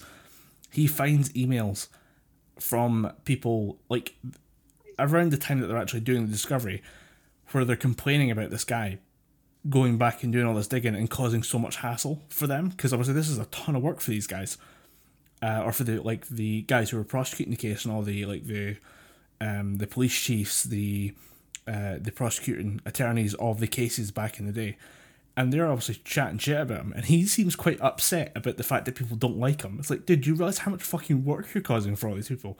I'd hate you too. I'd be fucking livid if I saw your face. Yeah. Sorry. Yeah, you, you can imagine that if that person gets seen at any point, and the person had to work in the legal side, there's just going to be like kind of invasion of the body snatcher type moment where you know Donald Sutherland just goes, "Arr! "You, I had to do six days worth of fucking paperwork." Oh, it's uh, it's an interesting documentary. It shows a lot of uh, like frailty in the legal system. I mean, yeah, it's in the US, but I mean, it's not that impossible to imagine it happening here in the UK. Yeah. Or anywhere really, for that matter. I mean, curiosity is always going to be a thing. It's people are going to, you know, if something's presented in front of them, they're always going to have that. Ah, why not? And then that just going to snowball. So it's not hard to imagine that could happen over here. I uh, I, I did try and recommend it to guys I work with, uh, just to say, look, if you ever wonder how bad an ethical uh, misstep could go, I mean, Annie Dookhan's case, you could just, I said, look, we're not chemists. This is not the type of work we do, but uh, this is possibly one of the worst case scenarios for an ethical uh, fuck up in science I've ever seen, Yeah, especially with It's uh, like- lives in the line. Walter White. There's never been a fuck up of this this degree. Yeah, that's a good way of putting it. Actually, it's the, the Walter White of uh, of the, the drug testing world. So did this this escalated quickly, and I'm gonna put all the blame on you. You can't walk away from this one. Yeah. Uh, yeah, so I mean, it, it- the documentary got overshadowed by Tiger King, um, and I hope more people see it. And you know, if you're listening to this, I'd recommend it to you if you're inquisitive enough about uh, you know people uh, abusing drugs. It's, it's worth a watch. I mean, you got plenty of I mean, I'll time. look in it. Got plenty of time to do it, so I'll probably stick it on in the background when I'm doing some studying or some crap like that. But uh, something that has just become, or that's been made, or pointed out to me, is the fact that there's been another celebrity testing positive for uh, COVID nineteen, and it Okay. is uh, Keith Richards of the Rolling Stones. The man's immortal. He's not gonna die. He'll be fine. Yeah, if the virus kills him, I will start to worry. If the Sixty virus years of cocaine Keith has not killed that That's man. when I will start to worry. Yeah, it's supposed to be him and the cockroaches after the nuclear apocalypse. Yeah, him, Chuck Norris, and the cockroaches. I know. You see some uh, st- some uh, videos of Chuck or stuff he does now. You're like, oh boy, you uh, not not holding up there, champ. I'll be honest. I mean, how old is Chuck Norris now? He must be in eighties or something now. Ooh, um, uh, dare we Google it? Chuck Norris. Fun enough, Chuck not Chuck Norris is not the first thing that comes up when you say Chuck, uh, on Google anyway. Uh, What is it? Chuck the TV show? Uh, he, by the way, is 80. Uh, the first answer for Chuck was Chuck Berry. Oh yeah, that makes sense. Yeah. Um, so, yeah. Johnny B. Goode's pretty good songs. So, yeah, Chuck Norris is 80. So, but Keith Richards, Yeah.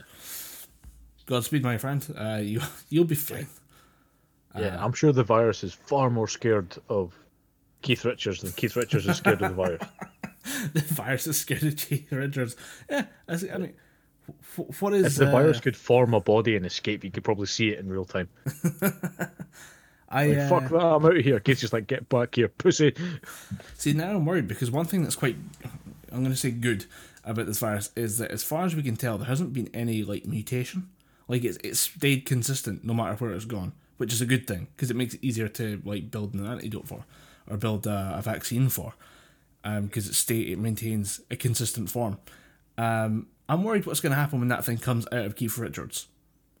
If that thing like gets processed by his body and still survives. It's gonna come out with a, a whole extra array of like serious issues that it'll pass on to the next person.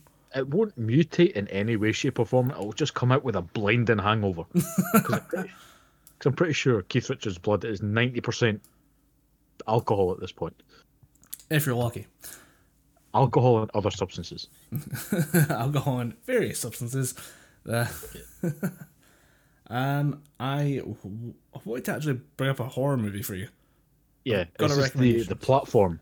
Yes, Yeah, Um, uh, Facebook has been saying that this is one of those films that you should watch alone.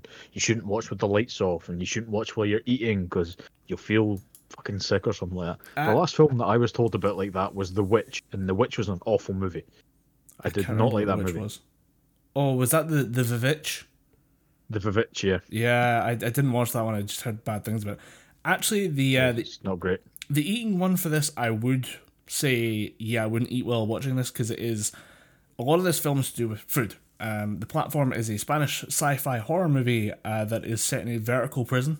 Uh, the key concept being that everyone is set on a floor, and you have a cellmate that uh, is also there with you on the same floor. And at one point during the day, a platform comes down through a hole in the center of the room and delivers you a thing of food. Now, the issue is that the platform goes from the top all the way down to the bottom, one floor at a time. You've got like 60 seconds to feed yourself, and then the platform moves down another level. So, All right. the thing is that it's only one set of food. So if you're on floor number one, you get all the all the food. It's all fresh, and you can just gorge yourself. You'll be fine. However, obviously, as it, as that goes down, every layer, more and more food disappears, and by the time you get down to like 450 or sixty, there's going to be next to nothing left on the platform, and you're going to be stuck on your level for a month. Now, you could, in theory, climb up or down, uh, but that's not going to happen because this is prison and everyone's scared, so nobody's going to let you up on their level to eat food with them. And uh, yeah, the, I think um, it's probably one of the most uncomfortable movies I've ever watched. Like, there's something about this. I'm just waiting for it to explode into violence at any given point. It does. It really fucking does. But this film is really, really effective at making you feel trapped in there with the characters. It's a really fucking great film. Um, but the the whole like the setup of it, the the science fiction nature, the whole thing about the the, the like starving people of resources, and then just the fact that you know they're, they're obviously talking about stuff like capitalism and uh, like limited resources of the planet as well as just general food and you know how we treat the the poor, the you know the people on the lower rungs of society. It's a great metaphors all the way through, and it's a great um, it's one that you're you'll be stuck with, and you, you just you're gonna have to think about it for a while afterwards. But uh, saying it's not one to watch with the lights off, fuck off. I mean, it kind of ruins though. If you're watching a horror movie with the lights on, do you, do you even really need to watch a horror film? You're just a scared person. Yeah, a lot of the experience of a horror film is being scared. Yeah, and uh, th- there's a lot of. Um, I, I think this is this is not like a. I, I, I try and convince somebody else to watch this, and they were like, "Is it like a supernatural thing?" Because they don't deal with supernaturals. I'm like, no. This is about the horror of humanity. This is just that we're all bad people. That we're all horrible, We shitty suck. people. Um, and that you know you would need a like Christ-like figure to try and redeem everyone and make everyone behave as they should. Um, because like about part of the way through the film, I think about the second second act, um, they they change out characters randomly throughout the, the the movie that the guy is paired up with. So you meet new people and get new philosophies on what they could do to help the situation. And the guy, the guy who's in there, the guy that you're following, uh, what's his name again? Uh, Gregor, yeah, Goreng. Um, Goreng is in there as a, a philosopher. He's in there as like a, a volunteer, which is weird. But uh, he apparently this is a, a correctional facility. You can volunteer to join if you're interested in some like humanity uh, testing challenge, I guess. And uh, he he he learns uh, from someone who also volunteered to go in. She was uh, part of the um, like establishment. She was part of the system that runs this uh, facility, and she says, in theory, there's enough food to reach the bottom. If everyone just takes a plate full of food, there will be enough food to get down to the bottom. Turns out she's wrong, but uh, they have to experience that to find out. And uh, he starts trying to implement that. He start they start trying to make people believe uh, that they could feed everyone if they just showed discipline, some self restraint. But obviously, it doesn't work because you know it's prison. Yeah, you know, everyone's scared. Yeah, humanity is greedy, so you're never going to get people taking just their amount. You're going to get people Yeah, everyone wants to take. overindulging, which is kind of it's very good timing for them to release this film at this exact time. Yeah, uh, I don't know when it actually released. I think it's been there for like a couple of weeks uh, before the lockdown. But yes, it's a very good point. It's a very good point about uh, shitty humanity. But I, it's in Spanish, with subtitles, and I would actually recommend it with the Spanish, uh, because you get um, the one the first character you really meet other than uh, Goreng is uh, Trimagasi, which is an old uh, man who is in there for like eighteen months. So he's been through the ringer in this system. Like he's seen as bad as it gets. Uh, I think he says at one point he went down to like four two hundred, and they're like, "Wait, no food gets down below level one hundred. There's no way there's any food down there." He goes, "Uh, yeah, there's there's no food. You don't receive anything from anyone." Says, "Okay, so what did you eat? Did you kill and eat your cellmate?" And he goes, "Nah, I mean, I didn't I didn't kill him, but he died and I ate him." You're like, "Whoa, whoa, what, what, what are we talking about here?" and it's it, it's his his performance is so good. He's so evil. Like you look at him and you think, this is like the Spanish version of like Danny DeVito. He's just going to be like a weird uh, eccentric guy, and then like Yeah. when he responds to certain lines, you're like, oh, it's Spanish Anthony Hopkins in Silence of the Lambs. Like this is Ah, right. this is evil. evil for evil's sake. Yeah, he's he, he's evil and he's he's clearly demented, but he he's the like reality check at the start of the film. Like, oh, how bad's it gonna get? There's a fair chunk of cannibalism in this movie, and that's why I say like when they're they're warning, don't eat when you watch this movie.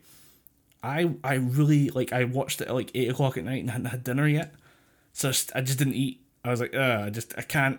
I mean, I cooked something eventually, but you can't really settle down for like a, a You good got over meal. it eventually, but you're still just like, Ugh. Yeah, I mean, I made the mistake as well. I made stir fry beef, and a lot of the gore in this film looks like beef. And I was like, man, this is really good, but at the sa- I can't really eat this at the same time as I'm watching this fucking film. But uh, you know, you soldier on, you find a way. Um, but yeah, it's, it's a great life movie. finds a way. Life finds a way, especially through cannibalism. But uh, yeah, it's it's Episode title. Life finds a way through capital uh, through through cannibalism. All right, yeah, let's go for it. Uh, that, Let's do it. Yeah.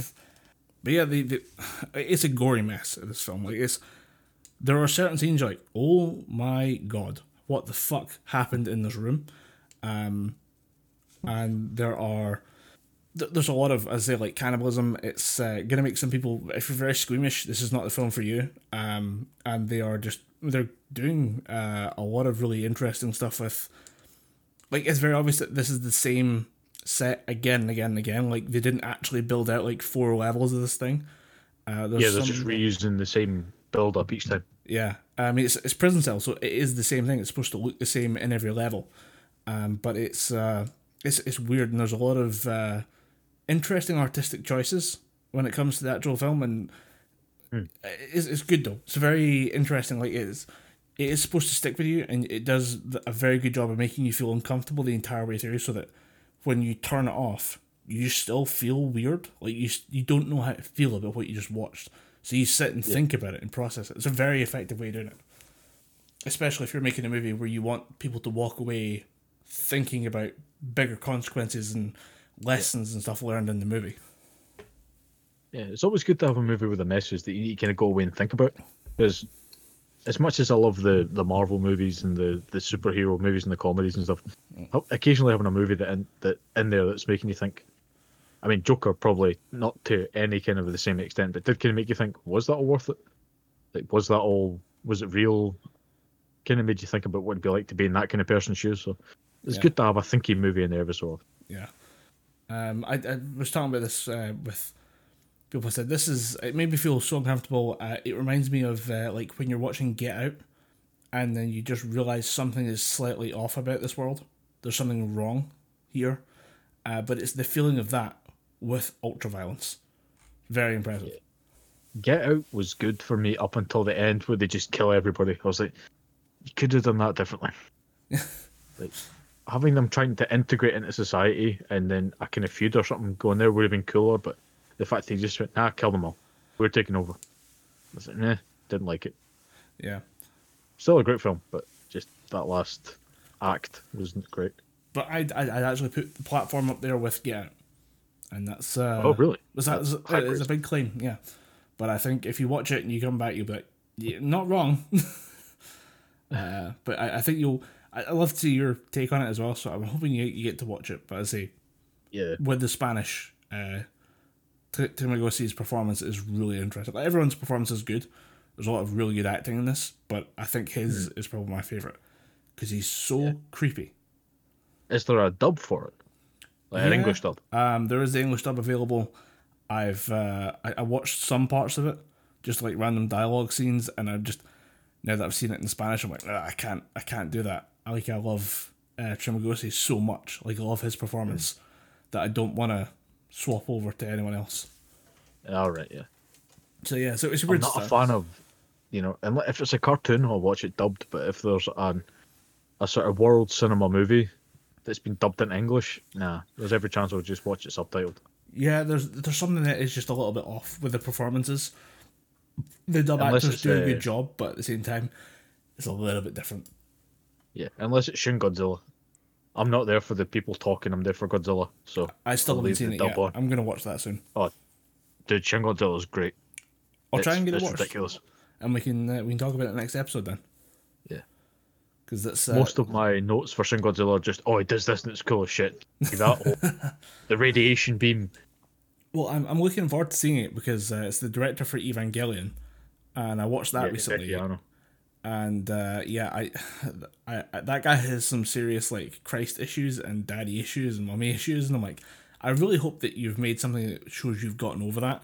I don't know if a Godzilla movie is going to be the place for it, but we'll see. I, I've never seen Evangelion, so I can't really compare the two. But to my knowledge, there's not much Christ imagery in. In fact, there's not any Christ imagery in Shin Godzilla. Well, that's good. He's gotten over that. That's good. Um, no, but the, most of the story of Evangelion is to do with uh, angels, and then there's random moments where it's very obvious they're going for uh, symbolism associated with like the Catholic Church and stuff like that. And you're like, ah, I can't, Uh, can't take that out of the the conversation right now. Like it's very obvious you were trying to do that. If that makes sense. If yeah, I Like- suppose you, yeah, that that does make sense. Like at But one point, somebody the one message that I could kind of say that you're trying to put across is just that like respect the natural order. Maybe like if you continue to act in such a way, like because you, you kind of get the sense that he's building up that Godzilla's here to punish humanity. Yeah, I mean that's always been a central metaphor in Godzilla. So I mean, if you take that out, people would have some serious. Like, what did you take that out for? That's the whole thing for Godzilla. Yeah, and it's all and this was more about the natural order will change, Mm. and then you know wreak havoc on the offending parties. Yeah, the, the there's a lot of Christ imagery in Evangelion. At one point, somebody shoots a laser beam down like a central street, and it block like it blocks somebody blocks it or something like explodes with it, and it explodes out in the shape of a crucifix. And then at the end, you uh, at It's one not point, really subtle imagery at that point, is oh it? no no no! At one point, some like a building blows up, and like iron like the steel beam structures land again in the crucifix form, and stay Oh, there. And that's like part that's in the foreground is characters having uh dialogue in the background. I'm like, guys, try a little harder, please, just a little bit more subtlety. Uh, what else? Uh, Yeah, I mean, from what I've what I've heard, uh, subtlety is not really Hideki Anno's way. Oh no, it's, it's just- it's not the way of anime, my friend. It's- Yeah. They they are Yeah, they were I'll done with that. subtlety years ago. Although if you uh, if you are interested in a, an interesting show, plenty of stuff to kind of dig into on Netflix. Uh, Beastars is on there. Yeah, I ain't gonna watch that man. It's it's weird furry furry shit. trash. It's borderline furry trash, but it's a damn good show. I've had an absolute blast with it. Uh, the fact that uh, what's his name? It's not Takahata. Uh, yeah, the Team Four Star guys did a video on it like earlier this week. Yeah, It was like Kaiser. Neko. yeah, Kaiser Neko. The fact that he keeps going on about it is the greatest thing since sliced bread. It makes me want to watch it less because he has some very overly opinionated thoughts on anime. Yeah, if you uh, it, there's a lot to read into it, and there's a lot of things that you can uh, overanalyze, uh, which is why I love it. But uh, I I find it a really good, uh, interesting story, and uh, I, I think the main character uh, Legoshi, who's a wolf, uh, a wolf guy, might be one of my favorite characters because he, he is very obviously trying to handle himself and try to come to terms with who he really is and whether or not he wants to be that person or if he wants to change. And I'm interested to see where it goes. I, I might wait for season two. I might pick up the manga. I'm not sure. It might be one of the ones where actually I want to see more, so I have to go looking for the source material.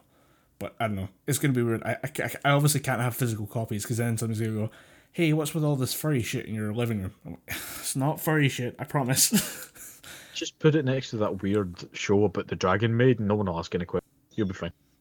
yeah, that's true. It, it could sit there. Yeah, it would it would fit nicely.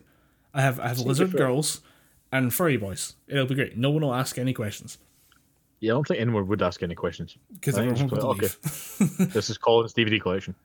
Colin has some uh, some peculiar taste, shall we say? Uh, right. Yeah, they, just accept it at this point. Like, if you see that in someone's living room, you assume there's something weirder going on. Like you, you just haven't found the drawer with all the fetish gear yet, or something like that. Yeah, you haven't found the bodies under the floorboards. uh, anything you want to talk about? Eh, no, like I said, there's not much. In fact, actually, no, I do tell you. There's something I do want to talk about, but it's not really a, it's not really a massive subject. But the, a game that I've been looking forward to, The Last of Us Part Two, because I actually did enjoy the first Last of Us game quite a lot, despite the fact that the ending isn't fantastic in my opinion. But it's still a really good game, really good uh, Naughty Dog story-driven game. But Yeah, The Last of Us well Part Two is set yeah. to come out when? When? No, when? What's the date? Sorry, I'm conferring off screen here. Uh, no, Brother Gordon is filling in with information. Yeah, so it was meant to come out in May sometime, but uh, it's been delayed. No, it was meant to come out the 29th of May because it was meant to come out around about the same time as Xenoblade Chronicles Definitive, which it was going to be an expensive month for the May of that month, but they've delayed The Last of Us Part Two indefinitely Huh. Okay. because they want everybody to experience it at the exact same time and they want to kind of polish up some of the rough edges that they found. So the game is 98% complete. You just want to take the time and sure up a couple more things, make the game a bit better, which I can't really fault them for at all. But a- as usual, you'll see the people who take to Twitter, probably the same people that tried to say that Karen is a racist slur, take to Twitter and say, eh, this is ridiculous. Why can't you just give us the game if it's almost finished? I, I'm not sure how I feel about that one because the, the polish is always appreciated. If someone wants to take time to fix and perfect the game the way that they wanted to show it originally, I uh, I'm all for that. The uh, the idea though that it's ninety eight percent done and they won't just put it out digitally, um, I'm a bit It's more so that people can get their physical copies at the same time. It's not so that they're given. They're not going to give. You know, Europe are going to get it a month before, or Europe and America are going to get it a month before. You know, other countries. Hmm. I can see it from that stance It's just being, you know, trying to make it fair. But at the same time, I do kind of agree that if the game's already that far into completion, why not just, you know, do the polishing and release it digitally? Yeah, I'm, I'm sure I feel about that one. I'm a bit uneasy about the idea that we really do just want everyone to experience at the same time. I'm, I think somewhere there's an executive saying, uh, guys, we'll take a hit because we'll put out this game and it'll be disappearing before, it'll disappear at the, the consciousness before, uh, you know, uh, we get some really good numbers in based on sales. So, I don't know. I'd, I'd, I'd release it now. I think you'd have people Yeah. so hungry for good content, especially a game that is from a famously good series. I don't see like sales would be that affected. I think people would switch to digital. Um, unless there I also like, think that it might be something to do with the fact that it is a game about a global pandemic that destroys all of America. So maybe it might not be in the best taste to release a game like that. yeah, true. I, I didn't really think about that one year, but yeah, uh, hmm, yeah, maybe it is a PR move to try and save a bit of company reputation, but at the Yeah. same time, like, good art's good art. You know, if you make it well and if it's well made, it'd get the respect it deserves. And you know, people say, yeah, it was a bit of a, an awkward time, but I mean, still a good game.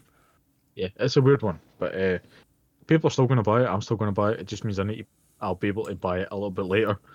Uh, I'll be able to focus a bit more on Xenoblade Chronicles, which I'm going to play the holy crap out of. Yeah, uh, I am very much looking forward to playing that game in full HD with new areas and shit added. So I'm willing to dive into yet another 80 hour RPG, I and uh, I'm going to love every hour of that 80 hours. I started watching The Witcher, which uh, I know you've talked about in the show, and uh, I could obviously I've we're just watching it. I'm only like four episodes in. Uh, I just finished episode four before we started, and uh, it's making me want to play the game. And uh, Yeah, it, it has that effect on a lot of people because I know quite a few people on Facebook have said uh, watched uh, the Witcher TV show, have now bought Witcher one, two, and three on Steam. And, Like The Witcher one alone is going to take you about a month So you know, slow your roll by one at a time. Yeah, I'm not entirely sure if I want to play one, two, and three because it's just gonna have age. So one, two, uh, one and two will probably age pretty bad. I might go and play I'd three just go straight into three. because I've heard I that they haven't played probably one or it two. with that in, in mind that you would maybe have to skip one and two and go straight to three. So I might go there. We'll find out. Uh, three gives you a, a recap of one and two. Oh, then absolutely fuck one and two. Sorry, I'm, I'm going straight for that. Yeah, just go straight for three. But you'll be able to get three either on Game Pass. Yeah, uh, it's on Game Pass. I didn't think of that. And uh, the game itself, I think I bought the Game of the Year edition or no, just the regular version for ten pound. See, So I it's not a, an expensive game. I went digging for it and uh, went looking on Steam and saw that it was there for twenty four pounds. Um, I was texting a mate about it as well. That might be the Game of the Year edition. No, that was the the normal version, and then the game of the year was thirty five, um, because that includes two sets of DLC, so that includes more content, so you get more uh, Yeah. bang for your buck. Uh, but I didn't know it would be on Game Pass. But if it is, uh, that's me sold. Because if it's Yeah, for so, it is on Game Pass, and the DLC isn't expensive. all right, because a mate of mine actually offered me the disc. He said, "Look, I've got the disc here. I'm not using it. If you want it, come and grab it." Yeah, I Um, mean, if you weren't locked in, I'd definitely loan you my copy if you didn't have Game Pass. But if you've got Game Pass and you're looking for something to do, fire into some uh, Witcher. Oh, I definitely have Game Pass because it came out of my account this morning. I noticed that. I saw an email. I'm like, ah, shit. I forgot I had that still on. God damn it. I never use it. I wanted to. I was trying to use Game Pass recently to play some Minecraft. I couldn't get it to download on my PC because why would they give it for free on one console and you know give you it for free on another? Yeah, I. makes- did I, I get couldn't get it on? PC. I got. Oh, that's what I got. I got, I got um, Ori and the Will of the Forest. Ori and the Will of the Yeah, I've Wisp. heard- Sorry. Yeah. I've heard that game's great. The, Uh, the Ori games are so much fun. They just you you could sit and stare at them for hours on end. Yeah, I've heard the Blind Forest is a pretty good game, and the Will of the Wisps just builds on top of that. I've kind of got a weakness for those type of Metroidvania games. Like, uh, my brother is a huge fan of the game Hollow Knight by a company called Team Cherry, and it was one of those games where I I wasn't really interested in it, but I seen Gordon play it, and I thought, you know, fuck, it, I'm going to try it, and I think I lost about eight hours just going running through these games because you you get to one area, then you go, aha, I have a new item, I can go back this way, and next thing you know, you've lost most of your day.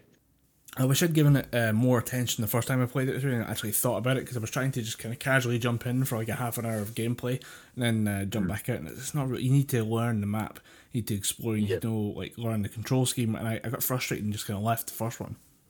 But I'm going to go back and play both now because uh, they're, they're really well made games and they're just, they're gorgeous. If my uh, if my desktop background wasn't uh, the, like fan art of Belzebubs, the uh, the web comic uh, that I, I sent you the link to one of their music videos. It's a it's a cartoon black metal band. Oh yeah, shit, yeah. I, I still need to listen to that. Uh, it's it's surprisingly good. Like it's way better than it has any right to be. But uh, I've got like the on the website. It's it started as a web comic, and the, on the original website they have like uh, desktops that you can download. And I've got one of them as my desktop background right now. And it looks pretty fucking baller. I don't know how they made this, but it's it's a really good, uh, it's really gorgeous art style. Everything looks so like it's all black and white, but it looks so crisp in a way. It's amazingly detailed as well. I was going through it and I'm like, oh shit, I can see like little details and little flecks of dirt and stuff like that. And uh, it's, it's a great video. Uh, There's two videos out from right now on Century Media Records, and you should just watch them both. Yeah, I'll give it a look.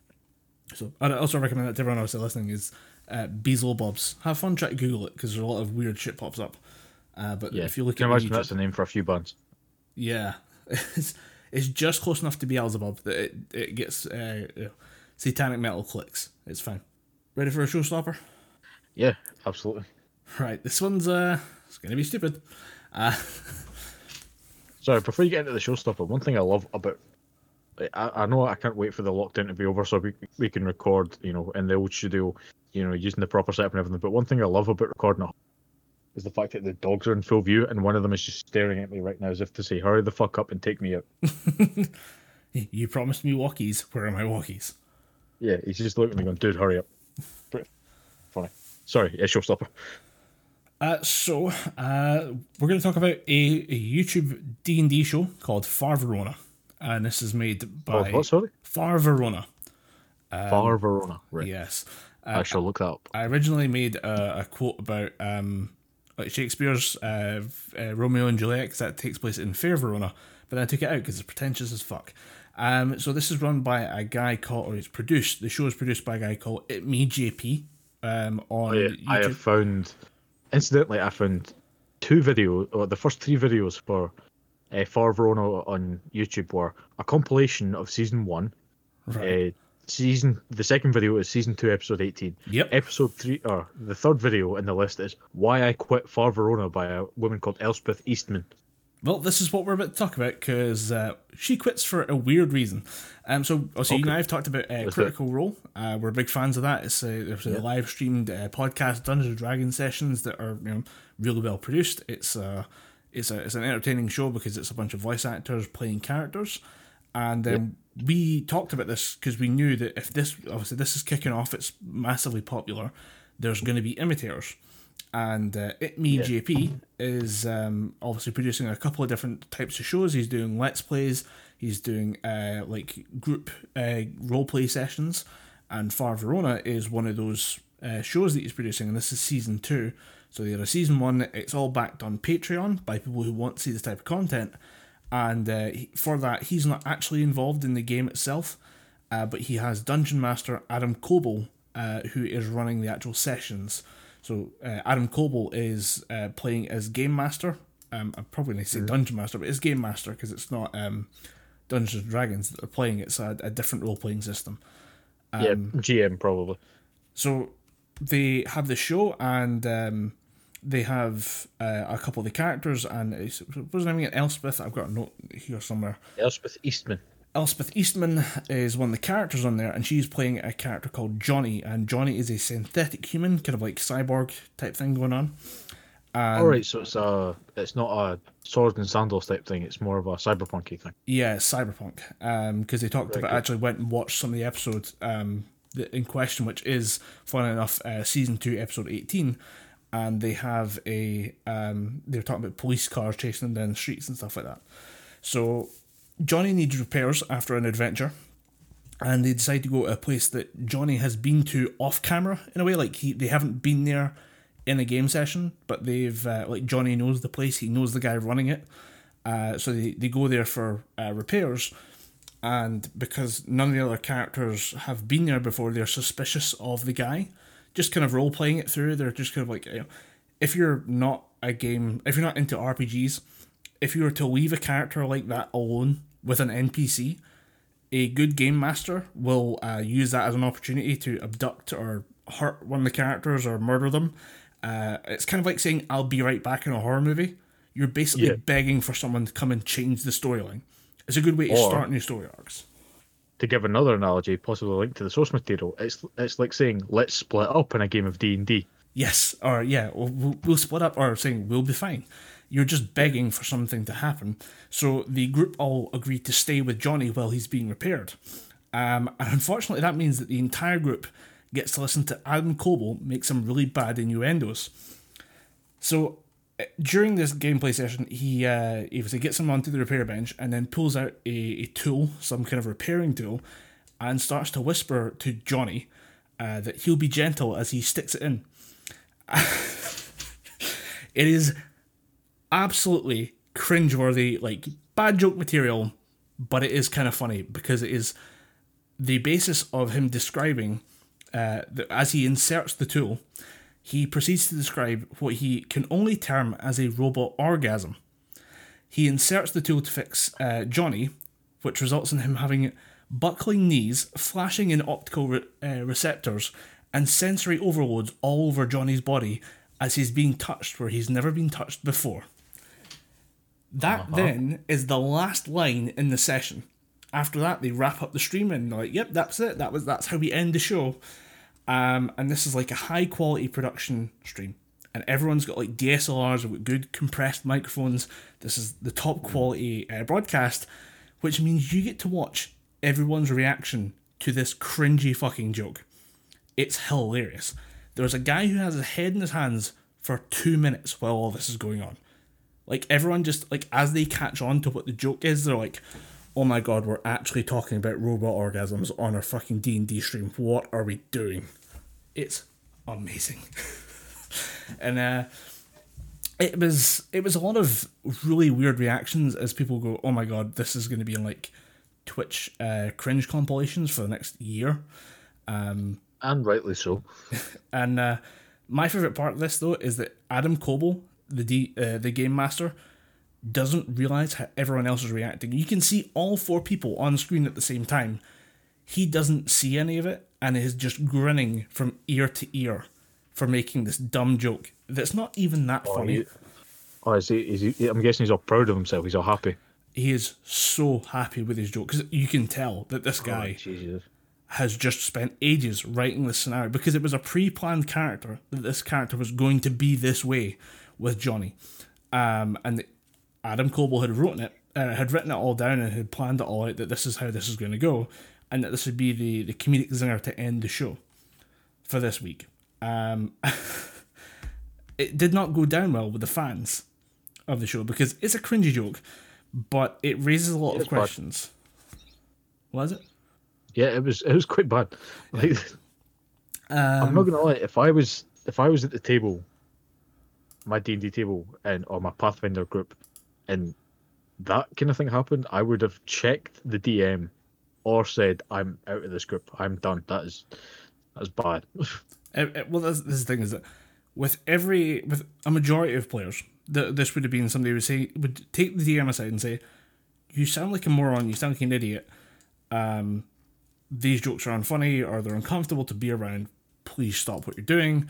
Uh, you know this is how it would be dealt with. Unfortunately, um, the group or the the fans of the audience are very progressive. It's they're going for the woke crowd um, with these gameplays. Like it's all very safe space orientated, and it's all um, very it's a very kind of safe environment. And uh, this this really comes out when it comes to uh, the response from the community. Because if you actually look at that video for season two, episode eighteen.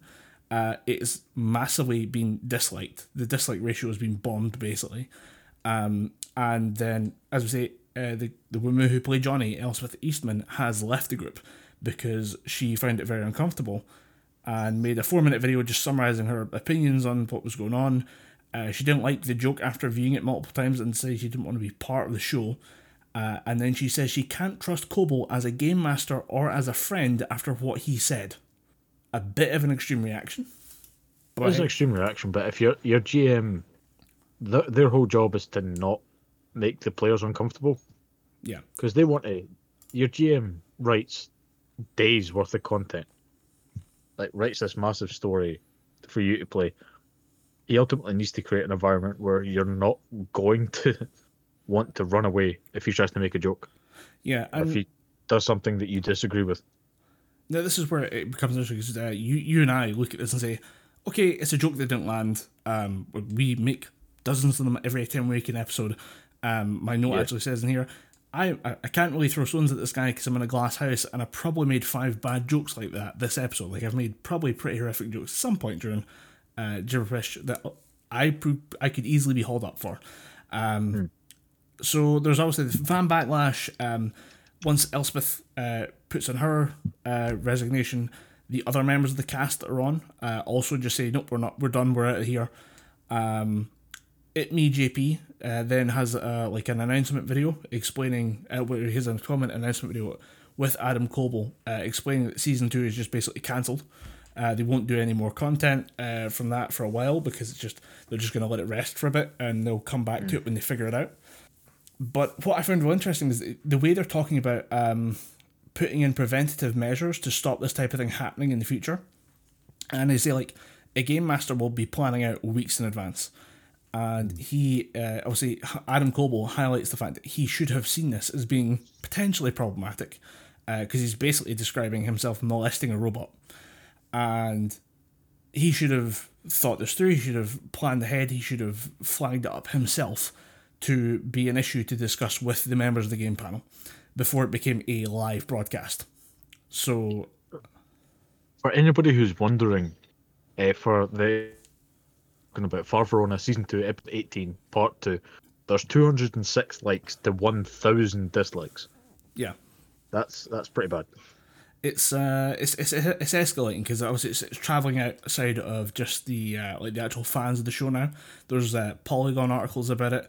I found one on a place called Game Rant, which was a garbage fucking website, and the article itself was really bad. Um, every time they talked about something in this uh, event, they linked out to another article about something completely unrelated on their website. I was like, this is offensively bad journalism. Who who you people like? They obviously they set it up so that it seems like the link will go to something related to the content, and it's a totally different article.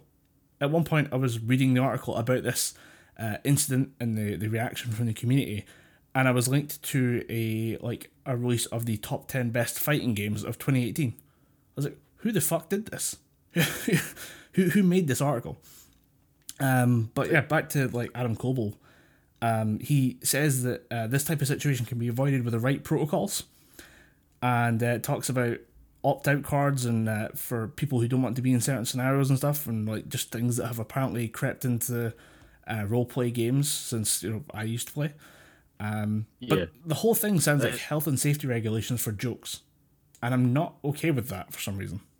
Yeah, I mean, ultimately, it, it does try to find line because they're saying you're right. You need to you need to be careful with what with what kind of jokes you're saying, but particularly in a D and D session, you need to be careful of what your players are comfortable with, because it's one thing that I don't do in like the current Pathfinder uh, group.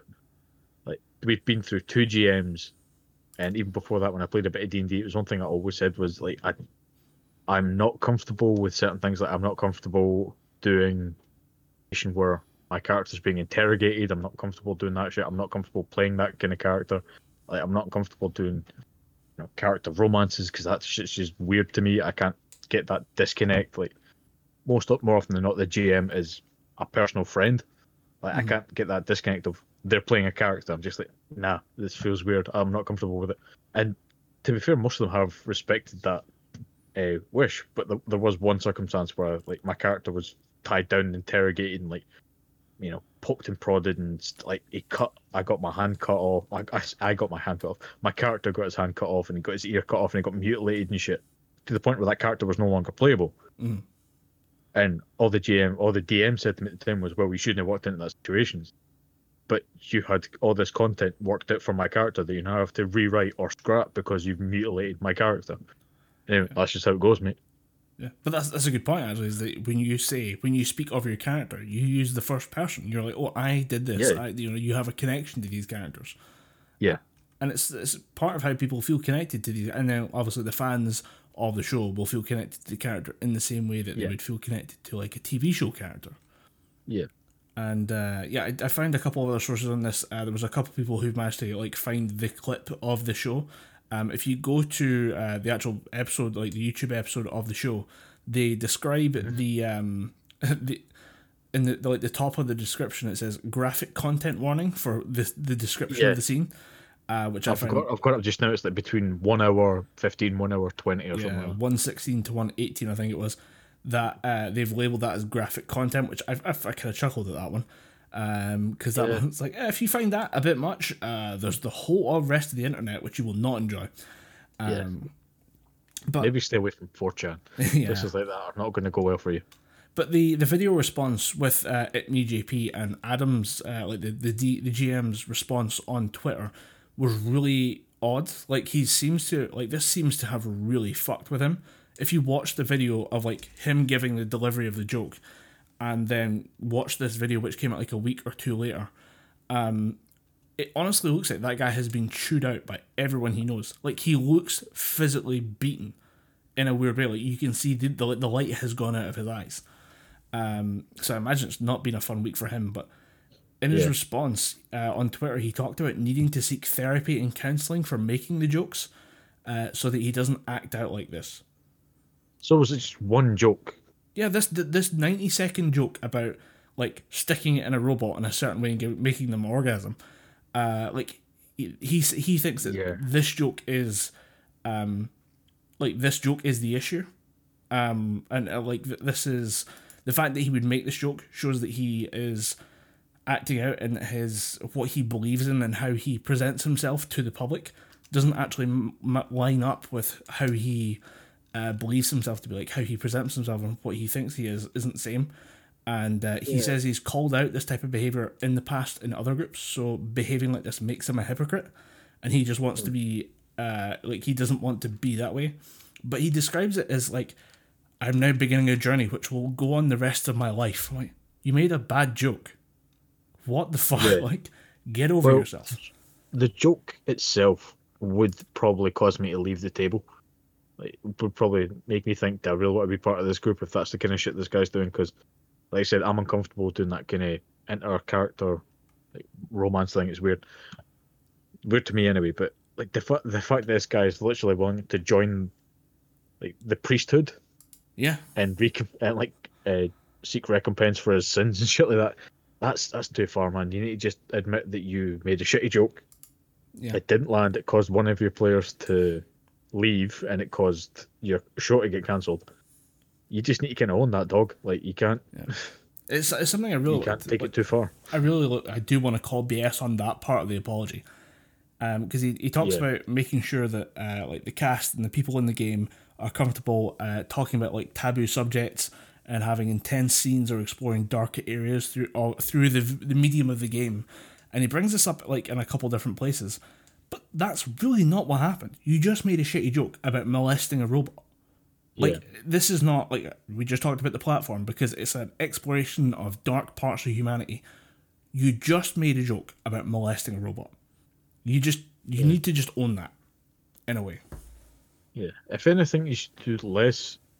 You know, trying to sort out your own problems and just more talking to the person that you offended, and just saying, like, look, this is weird. I'm yeah, like I'm sorry I made this weird comment, this weird joke, this uh this and we presented it and we, we, we finished this off and we showed this is like this is the content we want to make and uh like I've offended everyone who watched the show apparently.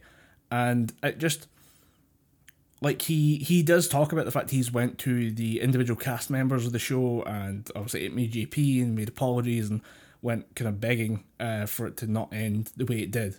Um, but obviously they're not having any of it because that's just this is just not the crowd they are. It's it's really weird, but it was it was such a strange situation. It, the weird thing is the the game like the, the, he's not that good a DM. He's not that good of a game manager. He's not he's not that great. The show itself is pretty hard to watch. None of them are that interested or interesting in a way. That kind of explains the overreaction. Then, if it's a new GM or an inexperienced GM, yeah, that explains the massive overreaction. Well, apparently he's uh he's supposed to be like some award-winning game designer, but you listen to him talking, you're like, dude, have you played any of these games before? There's no like flavor text. He just describes things as being like various objects. He never actually puts detail into the world. It doesn't, as far as I can see from watching like a couple of short clips, he's just not that great. You know? I mean, what's it's not really a big surprise to find out that someone who has worked in game design for a while is not that great at GM, like not good at social skills. I mean, it's not that big a surprise. Yeah, it's uh, I I I'd give it I a mean, watch. being a being a GM takes time. Like you can't just walk in and expect to be great at it. You need to be, you need to kind of buy into it. You need to throw yourself in it because you're going to make, you're going to make weird characters. You're going to do weird accents. You're going to have to do things that you would never really do in your day to day life. You're gonna, you're gonna have to voice women. You're gonna have to voice children. You're gonna have to voice, you know, weird creatures with weird accents and stuff like that. You're, you're gonna have to do dumb shit like that. So you just need to throw yourself in it. And if that's not for you, then maybe be a player instead of a GM. Maybe experience it for the other side of the table first. But yeah, I, I- I knew this would be something that um I could maybe interest you with because it is such a, weird story and it's it is vaguely t- tied to like our, our love of tabletop games and just the, the weird geeky community we love to be a part of. I mean, this these are our people, and yet here we have such a, a strange story that would just. I'd like to think this would never happen with us, you know, Yeah. for a number of mean, I think- reasons. I think because of how I play the game, I would never put any players that I was in a game with in that situation. I would never make those weird, uncomfortable situations that I wouldn't talk to someone who, like, obviously, I this this is a bit of a weird situation, but when you go with it, but I wouldn't put someone who has like an estranged relationship with a father in a situation where they have to confront their father. Like that's just some that's just a Pandora's box you don't want to open. Yeah, and you definitely don't want to broadcast that moment of uh, gameplay to say like fifty thousand people or however many. Perfect example of wet, bad GMing. The episode of the IT crowd where Moss forces Roy to work through his breakup. Oh yeah, I forgot. Don't that. do that to your friends. Like your friends will hate you. And don't do that while you're all pointing webcams at each other. Jesus.